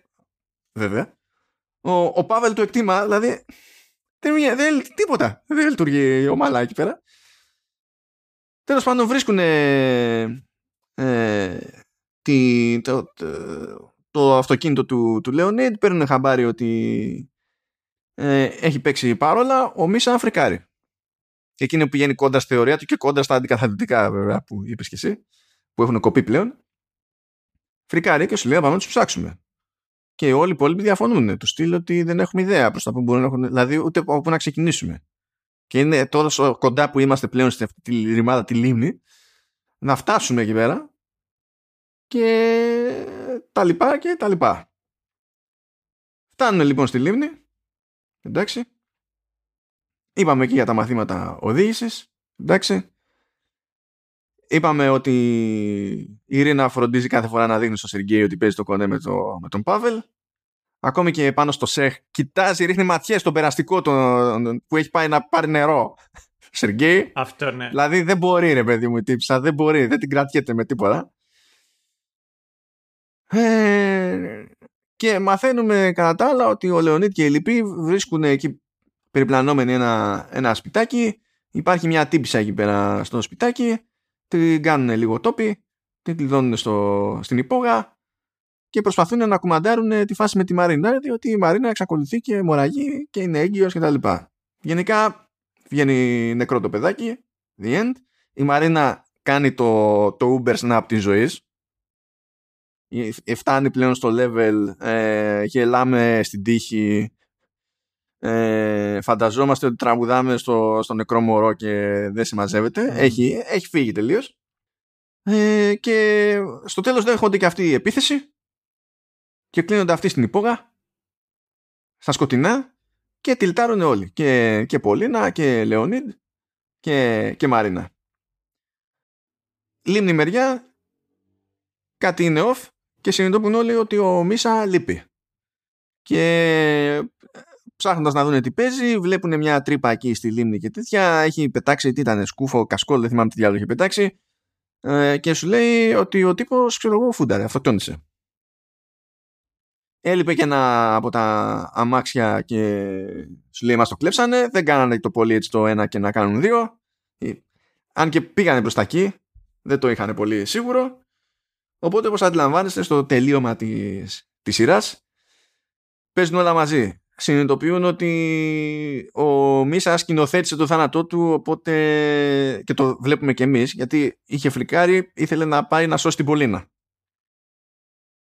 ο Λεωνίδη είναι έτοιμος να βιαστεί. Από την κυριούλα που έχει το σπιτάκι που έχει βαφτεί, έχει βάλει περούκα για να δείχνει κοκκίνο μάλα. Το, τον δένει εκεί πέρα στο, στο κρεβάτι. Αλλά είναι στη φάση που φτάνει ο Μίσα απ' έξω ο πλησμένος πατάει στο λάθος σημείο και τους κάνει το πόδι μέσα σε τώρα αυτή η παγίδα πρέπει να ήταν πρέπει να ήταν για λύκους αυτό τώρα όχι είναι... Ναι, δόκανο. Ναι, δεν ήταν, δεν ήταν όμως φάση level αρκούδα αυτό, μου φάνηκε πιο μικρό, γι' αυτό το λέω. Δεν. Ε, και για ανθρώπους μπορεί να. Ε, προφανώς, ναι. Εντάξει, το ναι. διαπιστώσαμε. δηλαδή, ορίστε, πέτυχε στον Μίσα. Ε, και εκεί που το, του βαράει και του μαγκώνει το πόδι, ε, τσιτώνεται από, το, από τον πόνο, φωνάζει, πυροβολεί. Ξαφνιάζεται η τύψη που πάει να βιώσει τον Λεωνίδ. Και έχω να πω έχω να πω ότι ο Λεωνίδ μέσα από όλα αυτά τα βάσανα που τα έχει, έχει φάει όλη τη μούτζα και πλέον όσο φαφλατάσκει να είναι αναγκάζει να τον λυπηθείς και κάμποσο ε, καταφέρνει ξεκουνιέται από το κρεβάτι διαλύει το κρεβάτι και χρησιμοποιεί το το προσκέφαλο το μεταλλικό το προσκέφαλο για να λιώσει την αρχή τα έδωσε όλα ο... δεν τη σκότωσε βέβαια τελείως ναι. περίπου, περίπου αλλά τι, τι, τι, τι, τι σάπισε τελείως, τι σάπισε. Τι σάπισε, τέρμα. Και anyhow, έχω σημειώσει εδώ πέρα ότι χρησιμοποιεί το κρεβάτι προς όφελός του. Αυτό έχω σημειώσει. Όλα το λέω. Ε, anyway, anyway. Ε, και συνεχίζουμε να έχουμε δύο ξεχωριστά μέτωπα ε, για την ώρα. Επιστρέφουμε λοιπόν στη, στη λίμνη και από εκεί που έχει πάει να πιει το νεράκι του ο Σεργέη, γίνεται, παίζει μια έκρηξη, σπάνε όλα τα τζάμια, σοριάζεται αυτός κάτω, σε λέει: Όχι, τι έγινε, και συνειδητοποιούν ότι έπεσε μαχητικό αεροσκάφος στη λίμνη. Το οποίο δεν φαίνονταν και πολύ ρώσικο, γιατί ήταν πολύ κινέζικο. Ναι. Και σκάει ο Κινέζος εκεί πέρα που ε, την έκανε με αλεξίπτωτο. Βλέπουν ότι είναι μολυσμένος. Στην ουσία έσκασε κάτω γιατί έχει τυφλωθεί λόγω της ασθένειας. Πιάνει όμοιρο τον Πάβελ και να μην τα απολογούμε, ο Πάβελ καταλήγει για να καταφέρει να τη σκαπουλάρει να χρειάζεται να τον σκοτώσει ο ίδιος καρφώνοντας ένα ωραίο νηστέρι στο μάτι. Το οποίο είναι κόντρα για το χαρακτήρα του, το στοιχίζει και το εξηγεί αυτό μετά, ρε παιδί μου. Ότι είναι ένας λόγος παραπάνω να σηκωθεί και να φύγει και να βοηθήσει όσο μπορεί να βοηθήσει, διότι σαν άτομο δεν μπορεί να χωνέψει ότι χρειάστηκε να, να σκοτώσει άνθρωπο. Αυτός είναι ναι. καλωδιωμένος για να κάνει ακριβώς το ανάποδο. Ε, είναι να εκνευρίζεται, εννοείται. Ε, και πάνω στον εκνευρισμό. Νομίζω η ενόχληση είναι το μόνιμο mood. Ναι, είναι, είναι σταθερό. Κάτι πρέπει να κάνει όμως. Κάπως πρέπει να τη διοχετεύσει, να τη βγάλει προς τα έξω. είχε καβατζώσει από πριν το ημερολόγιο λοιπόν της Άνια, το είχε διαβάσει, ό,τι προσωπικό είχε μέσα και πηγαίνει και τα ξεφουρνίζει. Για να, για να, στην ουσία για να δημιουργήσει σύγκρουση μεταξύ Άνια και, και Σεργέη. Και γίνεται εκεί πέρα χαμούλης από τη μεριά του Λεωνίδ ο Μίσα εξηγεί ότι έκανε αυτό και αυτό για να έρθει να τους βρει και τα λοιπά. Ο Λεωνίδ σου λέει όπα το παιδί τελικά είσαι genius. ε, και πάνω στην πίκρα ρε παιδί μου σκάει ένας παπάς στη μέση του πουθενά. Ναι. Ένα, ναι, ένας μοναχός. Ε, στην αρχή εγώ σημείωσα μοναχός, αλλά μετά επειδή τον είδα και καλά στο εκκλησιάκι να τελεί μυστήριο, λέω δεν μπορεί, πρέπει να είναι παπάς αυτός. Εντάξει, και οι μοναχοί δεν μπορούν να, είναι και, να δεν τελούν λειτουργίες. Να σου πω αλήθεια, δεν αισθάνομαι σίγουρος. Αλλά ε, έχω μια υποψία πως μάλλον όχι. Α, δεν, δεν ορκίζομαι. Δεν ορκίζομαι. Ναι, θα πρέπει να το συζητήσω και εγώ να κάνω μια ερώτηση. Τέλος πάντων, βρίσκουν εκεί πέρα ψηλό, ψηλό ευκαιρία και σου λέει με τη Μαρίνα να παντρευτούμε. Τα φάγαμε όλα αυτά που τα φάγαμε, πήγαν όλα στραβά, έχουμε επιβιώσει. Ε, μπορεί να ξεκίνησαν όλα με ψέμα, γιατί και το παιδί του Λεων... της Μαρίνα δεν ήταν του Λεωνίδ, όλα ήταν ευκαιριακά, αλλά θες δεν θες, αυτές οι εμπειρίες αλλάζουν τα, τα πράγματα και στην πραγματικότητα δηλαδή ούτως ή άλλως και αποφασίζουν ότι θα, θα παντρευτούν. Και εκεί έχουμε άλλο ένα ωραίο exchange με Μίσα και Πολίνα. Που γυρνάει η Πολίνα και ρωτάει τον Μίσα, λέει, αν αποδειχθεί ότι έμεινα έγκυος, ε, θα ξέρω εγώ θα με παντρευτείς. Και λέει, φυσικά. Ο Μίσα. Ναι. Ναι, λέει, αλλά αν τελικά δεν είμαι έγκυος και την αρπάζει από το χέρι κατευθείαν, πάνω που τρέχει ο, πάνω κάτω ο, ο γάμος των άλλων δύο και σκάει λέει πάντεψε και εμάς και παντρεύονται και τα δύο τα ζευγάρια και κάνει το κάθε ζευγάρι τους κουμπάρους του άλλου ζευγαριού είναι ναι ναι είναι above and beyond και με τα πολλά φεύγουν από εκεί πέρα οι τύποι πηγαίνουν στη λίμνη να βρουν τους άλλους συναντιούνται λοιπόν τα δύο διαφορετικά group είναι μέσα τρελή χαρά. Ό,τι κακία και να έπαιζε πριν εκείνη την ώρα δεν μετράει. Είναι μέσα τρελή χαρά. Και εκεί αλλάζει το πλάνο και βλέπουμε ότι σκάνε στρατιωτάκια με, με snowmobile και δεν είμαι σίγουρος και από πού είναι. Γιατί καλά, ρωσικά δεν μιλάνε. Αλλά αυτά δεν ήταν σαν τα κινέζικα του άλλου. Κάτι άλλο είναι. Ε, Κινέζοι, όχι. Κινέζοι παίζει να είναι αυτοί. Μπορεί να ήταν άλλοι Κινέζοι όμως. Διότι αυτό που άκουγα στα αυτή, δηλαδή, ή ήταν άλλο πράγμα, ε, ή δεν ήταν άλλο πράγμα, αλλά λόγω κούραση. τα καντονέζικα. Ναι, αυτό, αυτό, εκεί το πήγαινα. Ότι μπορεί να ήταν άλλη, άλλη, άλλη διάλεκτος. Και να χάθηκα μόνος μου εγώ εκεί πέρα. Και έτσι κλείνει αυτή η σεζόν που είναι τι κάνει μια μια στα κεραμίδια θα το συνεχίσουμε και θα το ανοίξουμε. Που θέλω να πω ότι αν να το ανοίξουμε του στυλ έχουν μπλέξει τα στρατά από διαφορετικές χώρες και ό,τι να είναι θα καταλήξει το, η, η ατάκα του The Lake να είναι λίγο ανέκδοτο. Γιατί ε, αν πάλι προσπαθήσουν να μείνει στο επίκεντρο η, η, η λίμνη αλλά να σκάνε διεθνείς δυνάμεις από παντού θα είναι κομμωδία. Εννοείται. Ε, τέτοιο ε, υπουργός ε, θα γίνει ο, ο Μίσα. Εκεί και σαν νέος ράμπο ο Λεωνίδ. Ε, και υπεύθυνος για την αναπαραγωγή του κράτους θα είναι ο, ο Σέργη. Λοιπόν, τα σπάει γιατί εκεί που εμφανίζεται αυτός ο, ο άνθρωπος του Θεού, να το θέσουμε γιατί δεν ξέρουμε αν είναι παπάς ή μοναχός, έχει μείνει το αμάξι και σκάει αυτός και λέει χώχο, ευτυχώς που ήμουν μοναχός πριν κλειστώ στο μοναστήρι.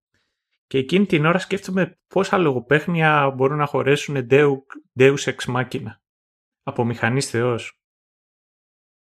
Και σκεφτόμουν να ξέρω εγώ ε, εκ Θεού μηχανικός. εκ Θεού μηχανικός. ε, ναι, λοιπόν, ναι, είχε μια χρησιμότητα συγκεκριμένη ο άνθρωπος του Θεού, λοιπόν. Ναι. Όταν λέμε άνθρωπος του Θεού, λέμε. Εντάξει, δεν εννοούμε την, την ταινία. Έτσι. Με, με τον. Ναι. Πώς το λένε, Σερβετάλη, δεν εννοούμε αυτό. Ναι, Σερβετάλη. Όχι, όχι, δεν εννοούμε αυτό. Anywho, ε, έτσι λοιπόν τελειώνει το, το πανηγύρι. Είναι ξεκάθαρο ότι θα υπάρχει συνέχεια. Έτσι κι αλλιώς είπαμε ότι γυρίζεται η συνέχεια. Δεν έχουμε ιδέα πότε θα βγει η συνέχεια. Αλλά όπως θα παρατηρήσατε στην όλη φάση, η σειρά δεν ασχολείται καθόλου με το πάμε εκεί και συναντούμε ένα μάτσο μολυσμένους και όχι τι κάνουμε τώρα για να τους αποφύγουμε ή ψάχνουμε ευκαιρία για να ξεκινήσει firefight και δεν ξέρω και εγώ τι. Όλα αυτά είναι, είναι σποραδικά και όλο το ζήτημα είναι το τι φρίκες βαράνε οι χαρακτήρες μεταξύ τους αφού πρέπει να περιοριστούν, δηλαδή στην πραγματικότητα δεν γουστάρει ένας τον άλλον ή έχει κάποιο συγκεκριμένο πρόβλημα ένας με τον άλλον και αναγκάζονται να συνεργάζονται, αναγκάζονται να λειτουργήσουν ως ομάδα. Δεν κοτάει κανένας, εκτός αν είναι ο Λεωνίδ που όταν κοτάει μάλλον είναι κακή ιδέα, ε, να σηκωθεί και να φύγει μόνος του, ξέρω εγώ, να χωρίσουν τα τσανάκια τους. και πρέπει κάπως όλο αυτό να λειτουργήσει. Οπότε μπορείς να πεις ότι και το source material, το βιβλίο δηλαδή, αλλά σε κάποιο βαθμό και η σειρά, μελετά περισσότερο αυτές τις αλληλεπιδράσεις παρά οτιδήποτε άλλο. Το τριγύρο είναι, είναι αφορμή, ξέρω, για την όλη φάση. Ε, θέλω, ε, θέλω να μιλήσουμε παραπάνω για την Ειρήνα. Ε, θέλω να ξεκινήσουμε δηλαδή με την Ειρήνα. Ωραία. Πες μου, τι, τι, τι θες να πούμε για την Ειρήνα. Ένα και μετά δύο. Το... Έχεις εκεί μια αιμονή με την Ειρήνα. Και θέλω να σε ρωτήσω τι είδους είναι αυτή η αιμονή που έχεις από... Όχι, κάτσε. Η, η Ειρήνα έχει αιμονή με τον κόσμο και την ανθρωπότητα. Οπότε αναγκαστικά ασχολείσαι με την Ειρήνα. Ωραία. Ε, είναι όπως παρόμοια κατάσταση όπως π.χ. με τη, Λάγκ, ε, με τη Λάγκερτα ή από τη Σκαραδίμου την Πιτσιρίκα; Όχι, όχι, τίνει προς την Πιτσιρίκα της Σκαραδίμου. Δηλαδή, αν πούμε γέρνει προς τη μία ή στην άλλη πλευρά, γύρνει προς τα εκεί, δεν γέρνει προς τα Λάγκερθα. Λάγκερθα είναι, είναι άλλο level, συγγνώμη, είναι άλλο μέγεθος. Ωραία, ναι. Εντάξει. Λοιπόν, τσακού. Πού, πού θες να εστιάσεις. Κοίτα, πρώτη μου, πρώτη μου σκέψη, δηλαδή καθόμουν και χάζευα ό, όλα αυτά που κάνει η Ειρήνα, που σε ένα βαθμό βγάζουν νόημα από την άποψη ότι έχει μείνει μόνη της να μεγαλώνει ένα παιδί. Μόνη της τώρα είναι και λίγο εντός εκτός αγωγικών, γιατί ο Σεργέη δεν είναι σε φάση χεστήκαμε που, που έχω γιο.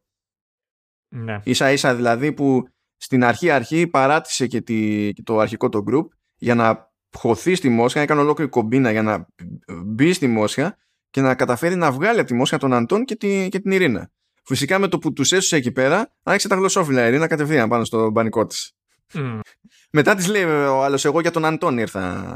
Το ότι εσύ ναι, και, και, για να λέμε τα πράγματα όπως, ε, όπως είναι. Το ξέρεις εσύ ότι οι, οι Ρώσοι φιλιούνται τρεις φορές; Στο μάγουλο, Σταύρο. Στο μάγουλο. Ε, ναι, δεν ξέρεις λοιπόν τα, τα πρώην ζευγάρια πώς χαιρετιούνται. Παίζει, παίζει και αυτό. Μπορεί να έχω χάσει κάτι. Μπορεί να είναι θέμα των Μοσχοβητών. Αυτή είναι η πρωτεύουσιά ρε φίλε. Ναι, ναι ισχύει. Γιατί όχι; Που δεν ξέρουμε και το τι τρώει. Ακριβώς. Η, η Ειρήνα λοιπόν σε κάποιο βαθμό δικαιολογείται σαν περίπτωση ας πούμε με όλες αυτές τις μανίες που έχει διότι πρέπει τα, να, να, μεγαλώσει και ένα παιδί και τέλος πάντων είναι πιο μόνη από ό,τι πριν και δεν ξέρει ότι έχει έναν άνθρωπο δίπλα της κτλ. Έτσι καταλαβαίνω ακόμη και το ότι είναι σαν να ψάχνει το ραντάρ για να δει πώς θα καλύψει το κενό. Είτε αυτό σημαίνει ότι θα ξαναπάρει πίσω τον Σεργέη, είτε αυτό σημαίνει ότι θα κάνει το κονέ με τον Πάβελ και δεν ξέρω εγώ τι. όλο αυτός μέχρι ένα σημείο βγάζει νόημα. Η ίδια όμως δεν μπορεί, σε όλη τη σειρά δεν μπορεί να αποφασίσει αν αυτή της η ανάγκη έχει προτεραιότητα έναντι της ανάγκης της να, ε, να εκδικηθεί και το Σεργέη και την Άνια και οτιδήποτε άλλο. Και θέλω, ε, ε... το ζήτημα δεν είναι αυτή και καλά η οριοθέτηση, παύλα ανάλυση της πλάκας και τέτοια. Προσπάθησα να φανταστώ αυτό το χαρακτήρα σε δυτική σειρά. Ναι. Και θεωρώ ότι παίζει να μην υπήρχε ελπίδα κανείς να, να τη γράψει έτσι. Την Ashlog λες. Όχι. Άντε πάλι με το Vikings ε, αυτό το τέτοιο. Εκείνη ήταν, ήταν πιο προβλεπέ. Ε, είμαι Βασίλισσα, δεν με έχουν αρκετά σε εκτίμηση ως Βασίλισσα. Ε, έχω τα παιδιά μου εδώ πέρα που θα είναι οι διάδοχοι. Έχω και παιδί με πρόβλημα κτλ. Είναι, είναι άλλο το παιχνίδι. Είναι άλλο το παιχνίδι. Τι η Ειρήνα, τι Άσλαγκ. Είναι ακριβώς τα ίδια πράγματα. Συνέχισε όμως. Ναι. Απλά αντί να τη καρφώσει από πίσω βέλος, τη κάρφωσε ε, ε, συσκευασία, περιτύλιγμα προφυλακτικό και τέτοιο. Αυτό θα πεις. Ναι, ναι, αυτό, okay. ναι. αυτό προσπαθώ γιατί πέραν της πλάκας ε, ε, είναι άλλο. Δηλαδή με την Άσλαγκ υπάρχει και το, η, η, η, πολιτική πτυχή, ας πούμε, και το παιχνίδι από πίσω. Υπάρχει άλλο power play. Ενώ εδώ είναι ξεκάθαρα το διαπροσωπικό και το κόμπλεξ που έχει ο καθένας. Και όλοι είναι κομπλεξικοί σε αυτή τη σειρά, εννοείται. Ε, Όπως και όλοι οι άνθρωποι γενικά. Εγώ αυτή τη, τη θέση έχω. Αλλά λέω τώρα ότι αν πιστεύω ότι στη Δύση κάποιος θα ψινόταν να γράψει ένα χαρακτήρα με αυτές τις προτεραιότητες, ας το πούμε έτσι. Αλλά ταυτόχρονα αισθάνομαι σίγουρος ότι κανένας δεν θα τον έγραφε έτσι το χαρακτήρα. Ναι. διότι καταλήγει και είναι σαν να ε, θέλουν και καλά να μην τη συμπαθήσουμε την Ειρήνα ε, ε, νομίζω δηλαδή ότι στη Δύση αυτό θα γινόταν αντιληπτό ως ασυμπάθιστος χαρακτήρας αλλά δεν νομίζω ότι έτσι στο κάφρικο το, το, το σκληρό το, το, του πραγματισμού που λέγαμε στην αρχή ότι η Ειρήνα όσο και αν για όλου κάλτσα είναι καταλήγει πέρα για πέρα 100% αντιπαθητική στο θεάτη. Ακόμη και έτσι. Ακόμη και με τις καφρίλες που κάνει. Γιατί είναι ε, είναι ε, δυναμική, είναι κυριαρχική, όπως σημείωσε στο ημερολόγιο και η Άνια, όταν λέμε αυτά. Αλλά είναι και λαβωμένη. Είναι ξεκάθαρο ότι έχει αδυναμία. Είναι ξεκάθαρο ότι κάνει overcompensate. Ναι. Και με γαργαλάει αυτό το κόνσεπτ για να δω ρε παιδί μου πώς θα το δουλεύανε σε άλλη, σε άλλη κουλτούρα ρε παιδί μου. Και όλο αυτό πάντα σε μια κοινωνία που υποτίθεται ότι το κλισέ έτσι είναι η... στο πιο παραδοσιακά ας το πούμε μέρη της κοινωνίας είναι η γυναίκα να είναι number two έτσι. Ναι ισχύει αυτό. Ε, αλλά ταυτόχρονα η γυναίκα είναι και η μάνα. Ναι, που το λέγαμε στην αρχή ότι είναι πιο κοντά Είμαστε πιο κοντά σε αυτό το θέμα. Που, ε, μάνα είναι τέτοιο. Είναι από εκεί που είσαι 50 level κάτω και καλά κοινωνικά, μετά κάνεις κατευθείαν limit break. Και είσαι overpowered. Ναι, ναι. ναι, ναι. αυτό. Ε... Κοιτάξτε, το πρόβλημα γενικότερα το οποίο έχει. Δεν το έχει μονάχα η Ειρήνα. Το έχει πει το μεγαλύτερο μέρος της σειράς. Είναι ότι γίνονται πράγματα για να γίνουν πράγματα. Δηλαδή υπάρχει ένα checklist με κάποια πράγματα τα οποία θέλουν να δείξουν οι δημιουργοί και ε, βλέποντας και κάνοντας. Ε, και σε ένα από αυτό ανήκει και η Ειρήνα. Π.χ. μπορεί να της γυαλίζει ο Πάβελ επειδή και η μάνα της ήταν γιατρός. Η μάνα της πεθαίνεις στο πρώτο επεισόδιο ποιο είναι εκεί που τυφλώνεται. Στο επόμενο επεισόδιο κάνει μια αναφορά για τη μάνα της στο, πώς το λένε, στον άντρα της, τελειώνει. Δεν δε, παραμένει κάτι το οποίο έχει, πώς να σου πω, έχει αντίκτυπο στο χαρακτήρα της. Να αρχίσει να εκτιμάει... Να... Ε, ε, ε, αισθάνεσαι δηλαδή ότι επειδή δεν κάνει άλλη αναφορά σε αυτό το θέμα ότι ε, φαίνεται να, να μην, έχει, να μην μένει καθόλου τίποτα από το βάρος ας πούμε στην περίπτωση της Σύρινα. Όχι, αλλά αυτό γίνεται συνέχεια. Συνέχεια. Του στυλ η... Ε, γίνονται πολλά πράγματα για να γίνουν. Κάτσε να εστιάσω τώρα στην Ειρήνα και μετά πιάσω τα άλλα. Ε, π.χ. θα μπορούσε αυτό να ήταν θέμα τριβής και θέμα συζήτηση για τη σχέση με την οποία αν έχει με τον Μπόρις τη στιγμή είναι μια, μια φιγούρα αγωνιού ή θα μπορούσε να το αναφέρει αυτό ή θα την έδαινε περισσότερο και θα ήταν κάτι το οποίο θα είχε να κάνει με την ίδια της τη σχέση. Μετά το άλλο είναι μια δυναμική και ανεξάρτητη γυναίκα η οποία δουλεύει στις πωλήσεις. Βλάκας στο Σεργέη δεν έχουμε ιδέα του τι κάνει στη ζωή του. Ε, αγοράζει ό,τι του πουλάει η Ειρήνα. Που είναι στις πωλήσεις. Ναι. ε, βλέπουμε ότι η Άνια για παράδειγμα έχει λεφτά και πήγε εκεί. Αυτό δεν έχουμε ιδέα το τι, τι ρόλο βαράει. Ε, ε, δεν ε, ξέρω, πώς να το πω. Είναι επίσης μια γυναίκα η οποία είναι σίγουρα ακτητική και παλεύει γι' αυτό, αλλά και απ' την άλλη είναι και τσαχπίνα. Είναι γενικότερα το γράψιμο είναι λιγάκι εφηβικό. Δηλαδή που δεν ξέρεις ακριβώς τι είσαι και ψάχνει να το βρεις. Και ο βασικότερος ονόμας είναι να είσαι cool. Οπότε αυτό έχει σαν αποτέλεσμα να μην έχεις κάποια βασικά χαρακτηριστικά σαν άνθρωπος. Κάνεις πράγματα τα οποία αναπερίπτωση είναι για να φαίνεσαι cool και όχι να είσαι σταθερός σαν χαρακτηριστικά τα οποία έχεις. Του στυλ είναι και voyeur. Της αρέσει να την βλέπουν και να την ε, μπαίνει στον πρώην άντρα της, απ' την άλλη τον θέλει και τον πρώην άντρα της. Θέλει να δείξει ότι αυτή είναι το alpha female, αλλά και ε, ε, απ' την άλλη είναι και η, η μητέρα η οποία θέλει να Είναι ψηλό την άλλη. Νομίζω ότι η ενδόμηχα Ειρήνα μέσα της θέλει να, να καταλήξει σε μια μεγαλύτερη οικογένεια από αυτή που έχει στο μυαλό της. ναι, δεν ξέρω κι εγώ τι, σε τι θέλει και το τι γίνεται. Το, το ίδιο π.χ. ισχύει με την ε, Άνια. Και εκείνη, και εκείνη δείχνει σε κάποιο βαθμό από ένα σημείο και έπειτα που αρχίζει και λυγίζει ότι είναι εκτιτική, αλλά δεν είναι σε πιο τυπικό level η φάση. Ναι, την άλλη είναι και όλας και άνθρωπος χειριστικός βάσει από αυτά τα οποία βλέπεις. Δηλαδή, από εκεί, δηλαδή ότι ο Σεργέη απάτησε τη γυναίκα του. Ε, βρήκε γκόμενα, την οποία παντρεύτηκε.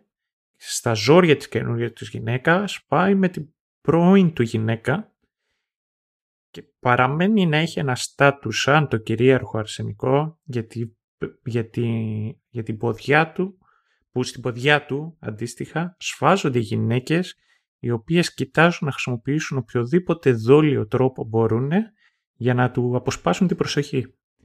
Ε, αυτό στη, στη σύγχρονη δυτική κουλτούρα δεν βγαίνει τέτοιο πράγμα. Ούτε σε ταινία θα έβγαινε, ούτε σε βιβλίο. Εκεί, εκεί, εκεί ήθελα να το φτάσω. Μπράβο, μπράβο Ναι. Γιατί εκεί θα έπαιζε cancel.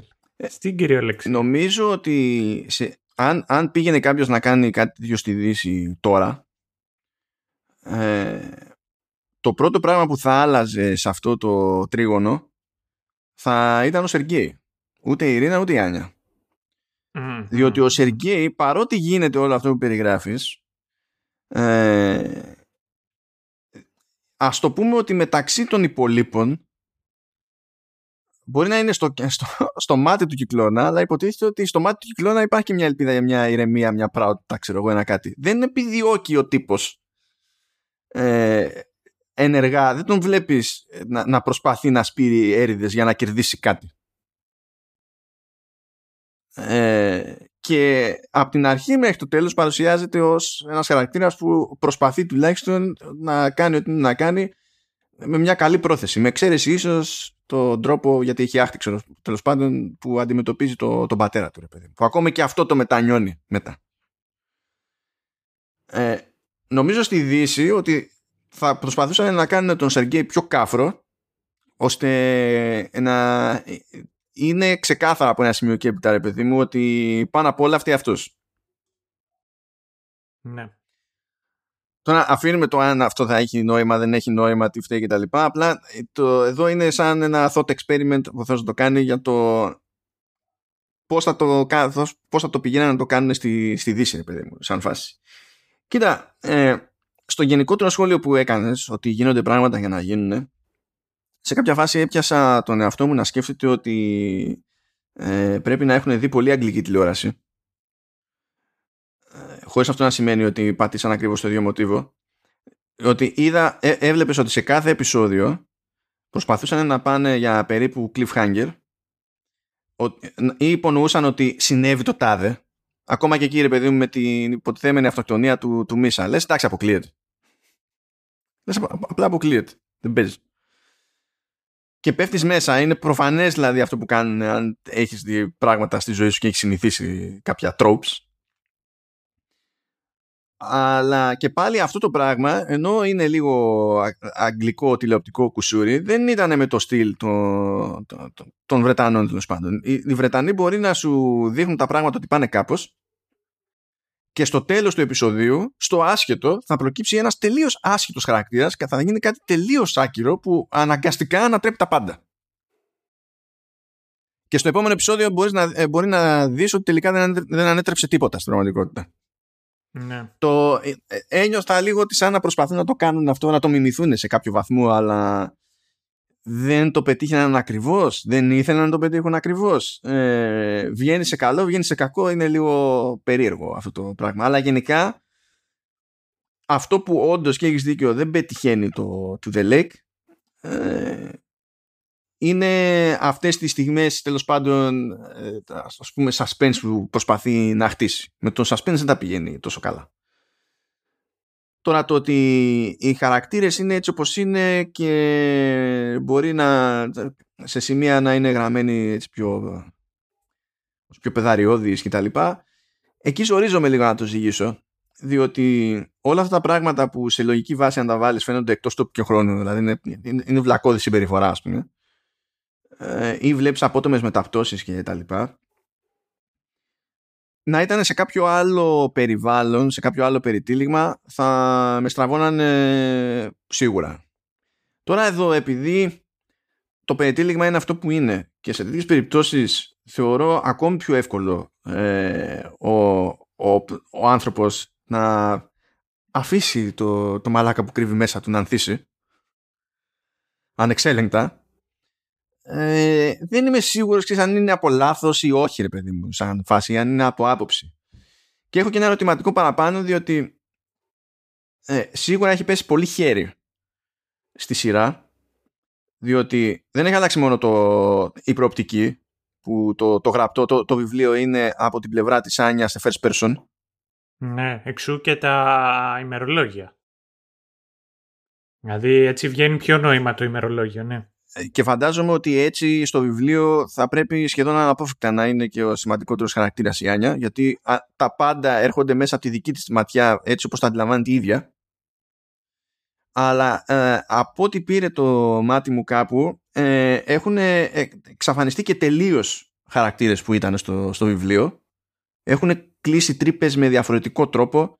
Ε, έχουν πειραχτεί οι χαρακτήρες που, εντάξει, προβλέπε, αυτά δεν τα λέω για αρνητικά απλά έτσι, χωρίς να έχω διαβάσει το βιβλίο δεν ξέρω αν ε, ένα θετικό ή ένα αρνητικό που μπορούμε να πούμε για τη σειρά είναι απόρρια του, του βιβλίου ή απόρρια της παρέμβασης που έγινε για την τηλεοπτική μεταφορά ρε παιδί μου. Έχω εκεί πέρα διάφορα ερωτηματικά, ας το πούμε έτσι. Αλλά να σου πω σε γενικές γραμμές ε, ενώ έχει τις προφανείς αυτές αδυναμίες εγώ το συμπάθησα και μπορεί να φταίει και το ότι είναι, το ότι είναι ρωσικό βασικά το ότι είναι ρωσικό. Το ότι δεν είναι από τους συνήθεις υπόπτους να το πω έτσι. Ξέρεις, εμένα μου γυρνάει ένας διακόπτης για το underdog μες στο μυαλό το, το ξέρω ότι το παθαίνω αυτό. Ε, και συν της άλλης αυτό είναι περισσότερο σχόλιο ας πούμε για για, εντάξει, για την ελληνική πραγματικότητα και τα πέριξ, όχι μόνο την ελληνική πραγματικότητα. Λες ρε φίλε, οι τύποι τώρα είχαν budget που δεν ήταν συγκλονιστικό budget. Γι' αυτό και χεστήκαν τη χαρά τους όταν πήρε τα δικαιώματα το Netflix με 1,5 εκατομμύριο και στην ουσία κατόπιν εορτής τους κάλυψε το μισό budget της σεζόν και αυτό το 1,5 εκατομμύριο δολάρια ήταν το, το, το, μεγαλύτερο ποσό που είχε εξασφαλίσει για διεθνή διανομή ρωσική σειρά που λες φαντάσου. φαντάσου απλά. Ναι. Και ρε φίλε τουλάχιστον έχουν, έχουν πετύχει τα, τα βασικά στη φωτογραφία. Και όταν λέω στη φωτογραφία δεν μιλάμε κάδρα, ιστορίες ναι, ναι. και τέτοια. Τουλάχιστον λέμε για την ποιότητα της εικόνας, τα, δηλαδή το πώς έχουν δουλέψει το χρώμα και τα, τα τελείως default και αυτό που βλέπεις μπροστά σου σε τεχνικό επίπεδο φωτογραφικά είναι κινηματογραφικό. Εδώ σχεδόν δεν μπορούμε να γυρίσουμε τίποτα χωρίς να ε, μας περνάει από το μυαλό η σκέψη ότι είναι γυρισμένη με κάποια handicam που είχε ξεμείνει κάπου. Ε, όχι, κοίταξε. Τα πορτρέτα, τα πορτρέτα ε, η φωτογραφία ήταν ενδιαφέρουσα. Για μένα. Δηλαδή και εκεί που γυρνάει σε first person ε, δεν ήταν κακό. Δεν είναι ότι καλύτερο έχω δει. Αλλά ήταν ευχάριστο. Το, το, το θέμα φωτογραφίας πάντα. Οπότε με αυτά και με αυτά, Σταύρο, ε, ξέρεις, πιάνω, πιάνω τον εαυτό μου και εντάξει, λέω ότι αυτό μπορούσε να είναι αλλιώς. Αυτό άλλο μπορεί να ήταν κάπως αλλιώς και τα λοιπά. Αλλά ταυτόχρονα και με τα ποσά αυτά στη, στη μέση, ε, καταλήγω και τρώω μια ξενέρα μόνος μου, ας πούμε που καταλήγει και να είναι και άσχετη η ξενέρα αυτή με το τι είδα. Διότι το, το, βλέπω αυτό και λέω δεν μπορείς σε αυτή τη, τη χώρα να μην μπορούμε ούτε από λάθος ξέρω να, να πετύχουμε το, το, το, βασικό ρε παιδί μου εδώ. Δεν, δεν, δεν μπορώ. Δεν μπορώ να συλλάβω πώς ε, είμαστε τόσα χρόνια σε, στο, στο, στην πραγματικότητα του streaming ας πούμε και με πράγματα να γυρίζονται και, από, και για παραγωγές Netflix στην Ελλάδα και τέτοια και να μην μπορούμε να κάνουμε μια παραγωγή και να κανονίσουμε για, για διανομή και τα λοιπά και να αλλάξουν τελείως, ξέρεις, οι οικονομίες κλίμακας και να έχουμε ελπίδα μετά να κάνουμε κάτι άλλο. Είναι λες και δεν γουστάρουμε και νομίζουμε ότι είμαστε τούμπανοι που δεν γουστάρουμε. Και εμείς στην Ελλάδα λέω. Ναι. Επειδή εμείς οι Ρώσοι; Ξέρω κατά ναι, δεν ξέρω κατά πόσο μπορούμε να το κάνουμε αυτό. Όταν ε, στην Ελλάδα έχουμε το φαινόμενο των αθλητικών εφημερίδων εδώ και τόσα χρόνια με τις 100 διαφορετικές ε, digital υπηρεσίες ε, που φανταζόμαστε πράγματα. Εντάξει, κοίτα, για, το, για, για, τις αθλητικές εφημερίδες μπορείς να πεις ότι το ίδιο φαινόμενο υπάρχει και στη, και στη Βρετανία. ναι. Εντάξει. Περισσότερες από, ε, από ό,τι έχει νόημα και, ο, και τίγκα στην πούρδα. Εντάξει. Ναι. Ε, ναι. Σίγουρα. Ε, αλλά εντάξει, κοίταξε, είναι και αστείο τώρα γιατί άλλη είναι η αγορά της Ρωσίας και άλλη είναι η αγορά της Ελλάδας. Ναι, αλλά βλέπεις ότι η αγορά της Ρωσίας, ε, λόγω μεγέθους δεν περιμένεις να παίζει με τέτοια, με τέτοια ποσά. Θα μου πεις βέβαια το να μισθώσεις τον οποιονδήποτε, ακόμη και να πάρεις τον εικονολήπτη και τα λοιπά, για να κάνεις το κύριε σου και τα συναφή, μπορεί να είναι φθηνότερο από ό,τι θα είναι στην Ελλάδα. Αλλά θέματα τώρα όπως είναι αυτά φωτογραφίας και βασικών χαρακτηριστικών της εικόνας, ας πούμε, δεν είναι θέμα, δεν βρίσκω ε, διευθυντή φωτογραφίας να μην το κάνει, είναι δεν προσπαθώ καν. Δηλαδή βλέπεις ακόμα και κινηματογραφικές παραγωγές που, που στείνονται, που μπορεί να είναι και καλές παραγωγές για τα ελληνικά δεδομένα, να είναι και καλές ταινίες που εντάξει, συμβαίνει σπάνια αυτό, αλλά συμβαίνει. Βλέπεις την εικόνα και νομίζεις ότι ε, είπανε ότι κοίταξε να δεις, το πρότυπο της κινηματογράφησης για εμάς ε, είναι το, το safe sex. Από τη δεκαετία του 90. Και δεν το, δεν, δεν το καταλαβαίνω αυτό το πράγμα. Είναι λες και το κάνουμε από άποψη, ρε παιδί μου, και νομίζουμε ότι είμαστε και οι καλύτεροι για την άποψη που έχουμε. Τέλος πάντων, ναι, εντάξει, ε, εξόκυλε το πράγμα. Όχι, όχι, το καταλαβαίνω αυτό το οποίο λες. Ισχύει. Εμένα δεν μου πέρασε καν από το μυαλό, δεν έχω πρόβλημα τώρα το τι γίνεται στην Ελλάδα, γιατί ε, εδώ είναι ψηλό πρόβλημα να βγάλουμε σειρά της προκοπής in general. Να σου πω κάτι, ας μην βγάλουμε και σειρά της προκοπής. Είναι, ε, ε, δεν μπορούμε καν να την πουλήσουμε. Γιατί και ακόμα και σαπάκια τουρκικά, ας πούμε, έχουν βρει τρόπο να, να μπουν στο Netflix. Πρέπει, παιδί μου, ε, τι, για το έτερος εγώ. Εκεί που έγινε ένα μπάζ. Δεν το έχω δει. Δεν έχω ιδέα το τι παίζει. Και αυτό ακουγόταν Netflix ότι το, και κάτι τέτοιο. Και ότι όντως έγινε μια κουβέντα. Ξέρεις εσύ για ποιο λόγο δεν το πήρε; Ναι, υπήρξε κόλλημα με την προηγούμενη σύμβαση που είχαν νομίζω με την Κοσμοτέ. Τι τα έχει κάνεις κατά η Κοσμοτέ; Ε, τώρα ήταν η σύμβαση πολύ, ε, ας το πούμε, δεμένη χειροπόδαρα και νομίζω ότι ήταν ε, τυπικό το ζήτημα που τα κράτησε όλα πίσω. Δηλαδή κάτι που έπρεπε να γίνει για να καταλήξει στο Netflix με την ισχύουσα σύμβαση ήταν απλά αδύνατο. Ναι. Τώρα εντάξει, αυτά συμβαίνουν. OK, okay, ξέρω ναι. Αυτά συμβαίνουν. Αυτό. Αλλά δεν νιώθω και σε αυτή τη χώρα για κάποια προσπάθεια κτλ. Ωραία, είναι σαν να κάνουμε άλλο show εδώ πέρα. Είναι άλλο, άλλο podcast τελείως. Ναι, κοίταξε. Στάνταρ χώρα και αυτό το show κάπου. Anyhow. Ε, να σου πω εγώ τώρα για να επιστρέψουμε σε αυτό το οποίο λέγαμε για το, το δικό μας. Εμένα μου, στάνταρ έχει, μου θυμίζει πάρα πολλά πράγματα από το Walking Dead. Ειδικά τις πρώτες σεζόν του Walking Dead, αλλά είναι χωρίς τα ζόμπι. Και μετά στάνταρ, το άλλο το οποίο έχω να πω εγώ για αυτή τη, τη ρημαδοσυρά, είναι και όλα η όλη φάση και το τι γίνεται με, με, με το, με το checkbox που έλεγα και πιο πριν. Ότι γίνονται πράγματα για να γίνουν. Φερρυπίν, ε, αυτό μου θύμισε λιγάκι ε, το Lost. Αν θέλουμε να μιλήσουμε για τα ναρκωτικά, παπ, κάτσε να, να χωρίσουμε κάπου ένα επεισόδιο με ναρκωτικά. Κάτι, αυτό μου θύμισε. Ναι, νομίζω ότι το Lost βέβαια είναι πολύ πιο ένοχο για τέτοιο μοτίβο. Ναι, ναι, ναι, ναι. Πάρα πολύ πιο... Ε, ε, το άλλο το οποίο μου έκανε εντύπωση ήταν ότι είχε γυμνό το οποίο ε, δεν το περίμενες. Δηλαδή είχε γυμνό τώρα και σε φάσεις οποίες δεν είμαι σίγουρος κατά πόσο δεν θα μπορούσε και να μην υπάρχει γυμνό στη συγκεκριμένη φάση, κατάλαβες. Εκεί είναι όμως η, η διαφορετική νοοτροπία. Διότι ο, ο τρόπος με τον οποίο συμβαίνει, δηλαδή μπορείς να πεις ότι δεν εξυπηρετεί κάτι στην αφήγηση, OK, okay, άρα δεν είναι απαραίτητο, εντάξει. Ίσως με εξαίρεση την Πολίνα, επειδή η Πολίνα υποτίθεται ότι πικάρει non-stop, ξέρω εγώ, το, τον Μίσα σε διάφορα ναι. επίπεδα, οπότε μπορείς να πεις ότι εκεί πέρα πάει κάπου. Αλλά το, το λίγο γυμνό που βλέπουμε από Άνια και το λίγο παραπάνω που βλέπουμε από Ειρήνα δεν είναι κάτι που άμα έλειπε. Άνια νομίζω δεν έχει καθόλου. Α, ναι, έχει γυμνό. Έχει εκεί πέρα λίγο, ναι. Ε, μια ιδέα στο flashback. Ναι, πρέπει. Ε, δεν είναι ότι αν έλειπαν δεν θα είχαμε πετύχει παιδί μου, το όλο το υπόλοιπο που θέλει να πει εκείνη την ώρα. Ε, γίνεται. Αλλά νομίζω ότι εκεί πέρα πάλι υπάρχει διαφορετική νοοτροπία στη, στην όλη φάση και για να μην λέμε τώρα για, για την Άνια έχουμε, έχουμε και ένα ας το πούμε περίπου πίκα από, από Sergei μεριά.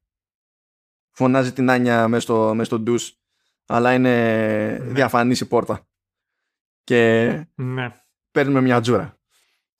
Α, νομίζω ότι υπάρχει τελείως άλλη νοοτροπία για το, για το γυμνό έτσι κι αλλιώς. Δηλαδή το αντιμετωπίζουν σαν να είναι κάτι απλά φυσικότερο.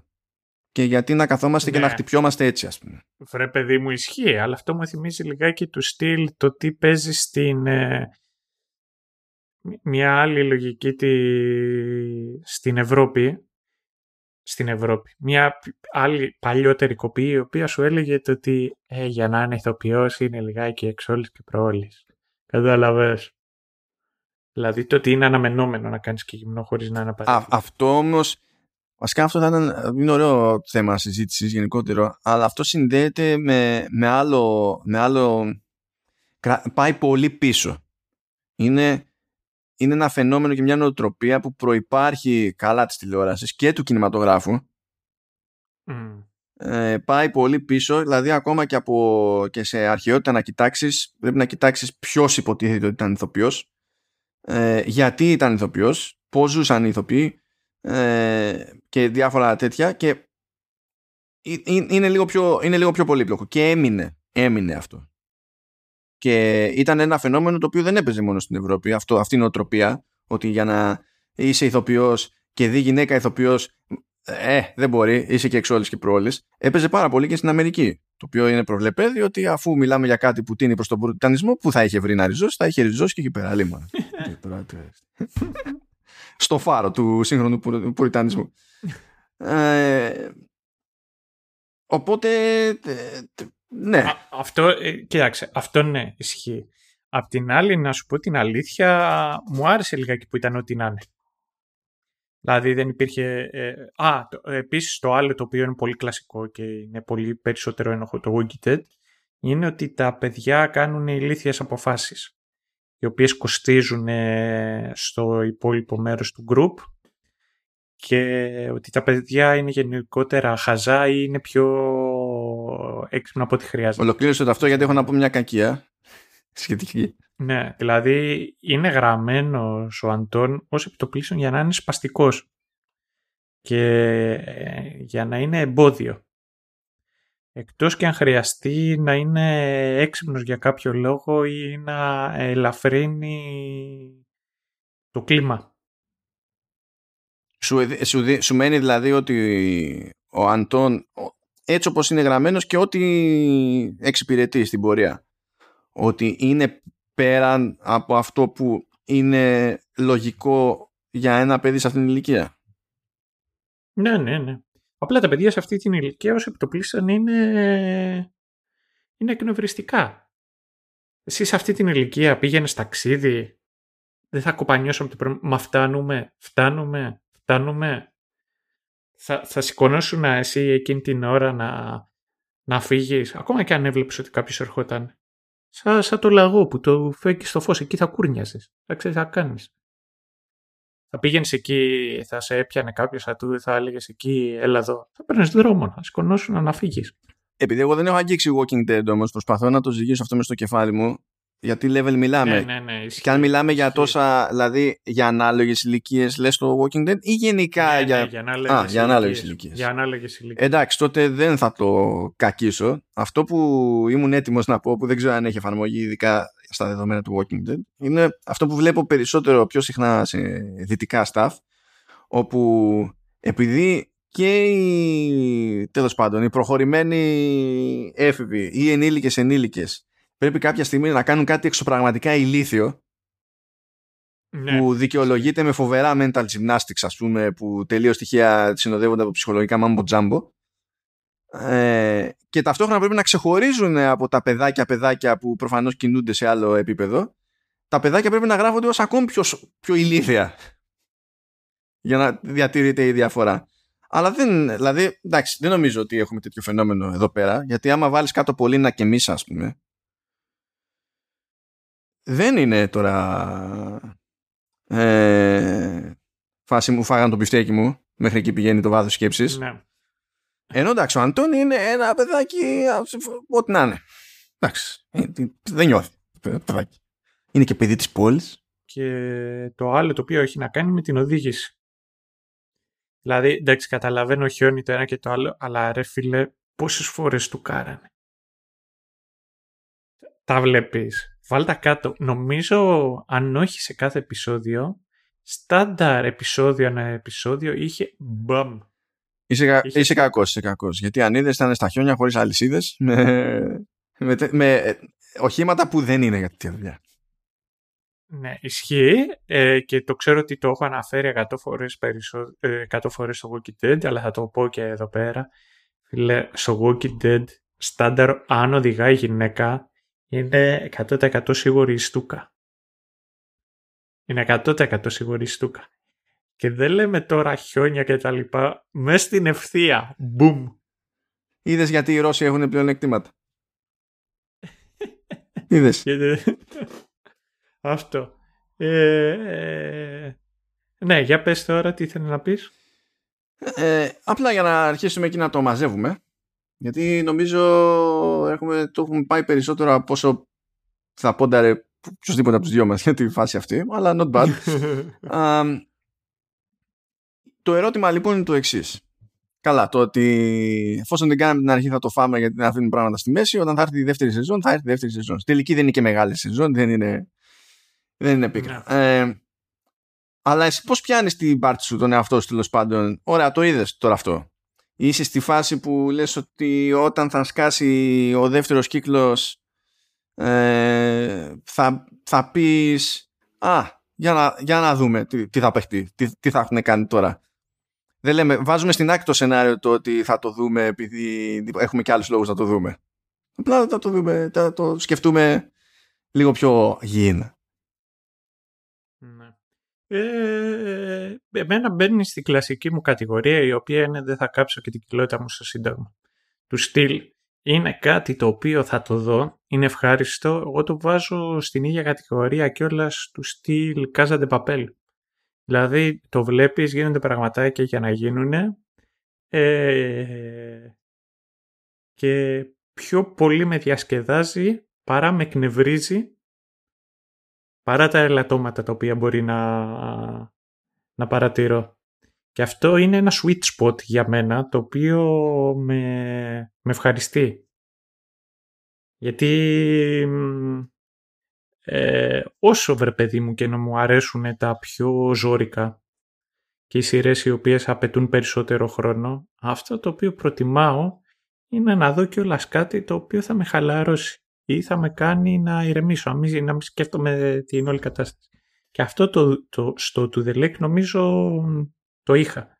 Δηλαδή το, ο, ο, επειδή το Casa de Papel γίνεται της κακομήρας και τώρα έσκασε και καινούργια σεζόν, δεν θεωρώ ότι έχει περισσότερο gravitas η μία σειρά από την άλλη. Το βλέπεις.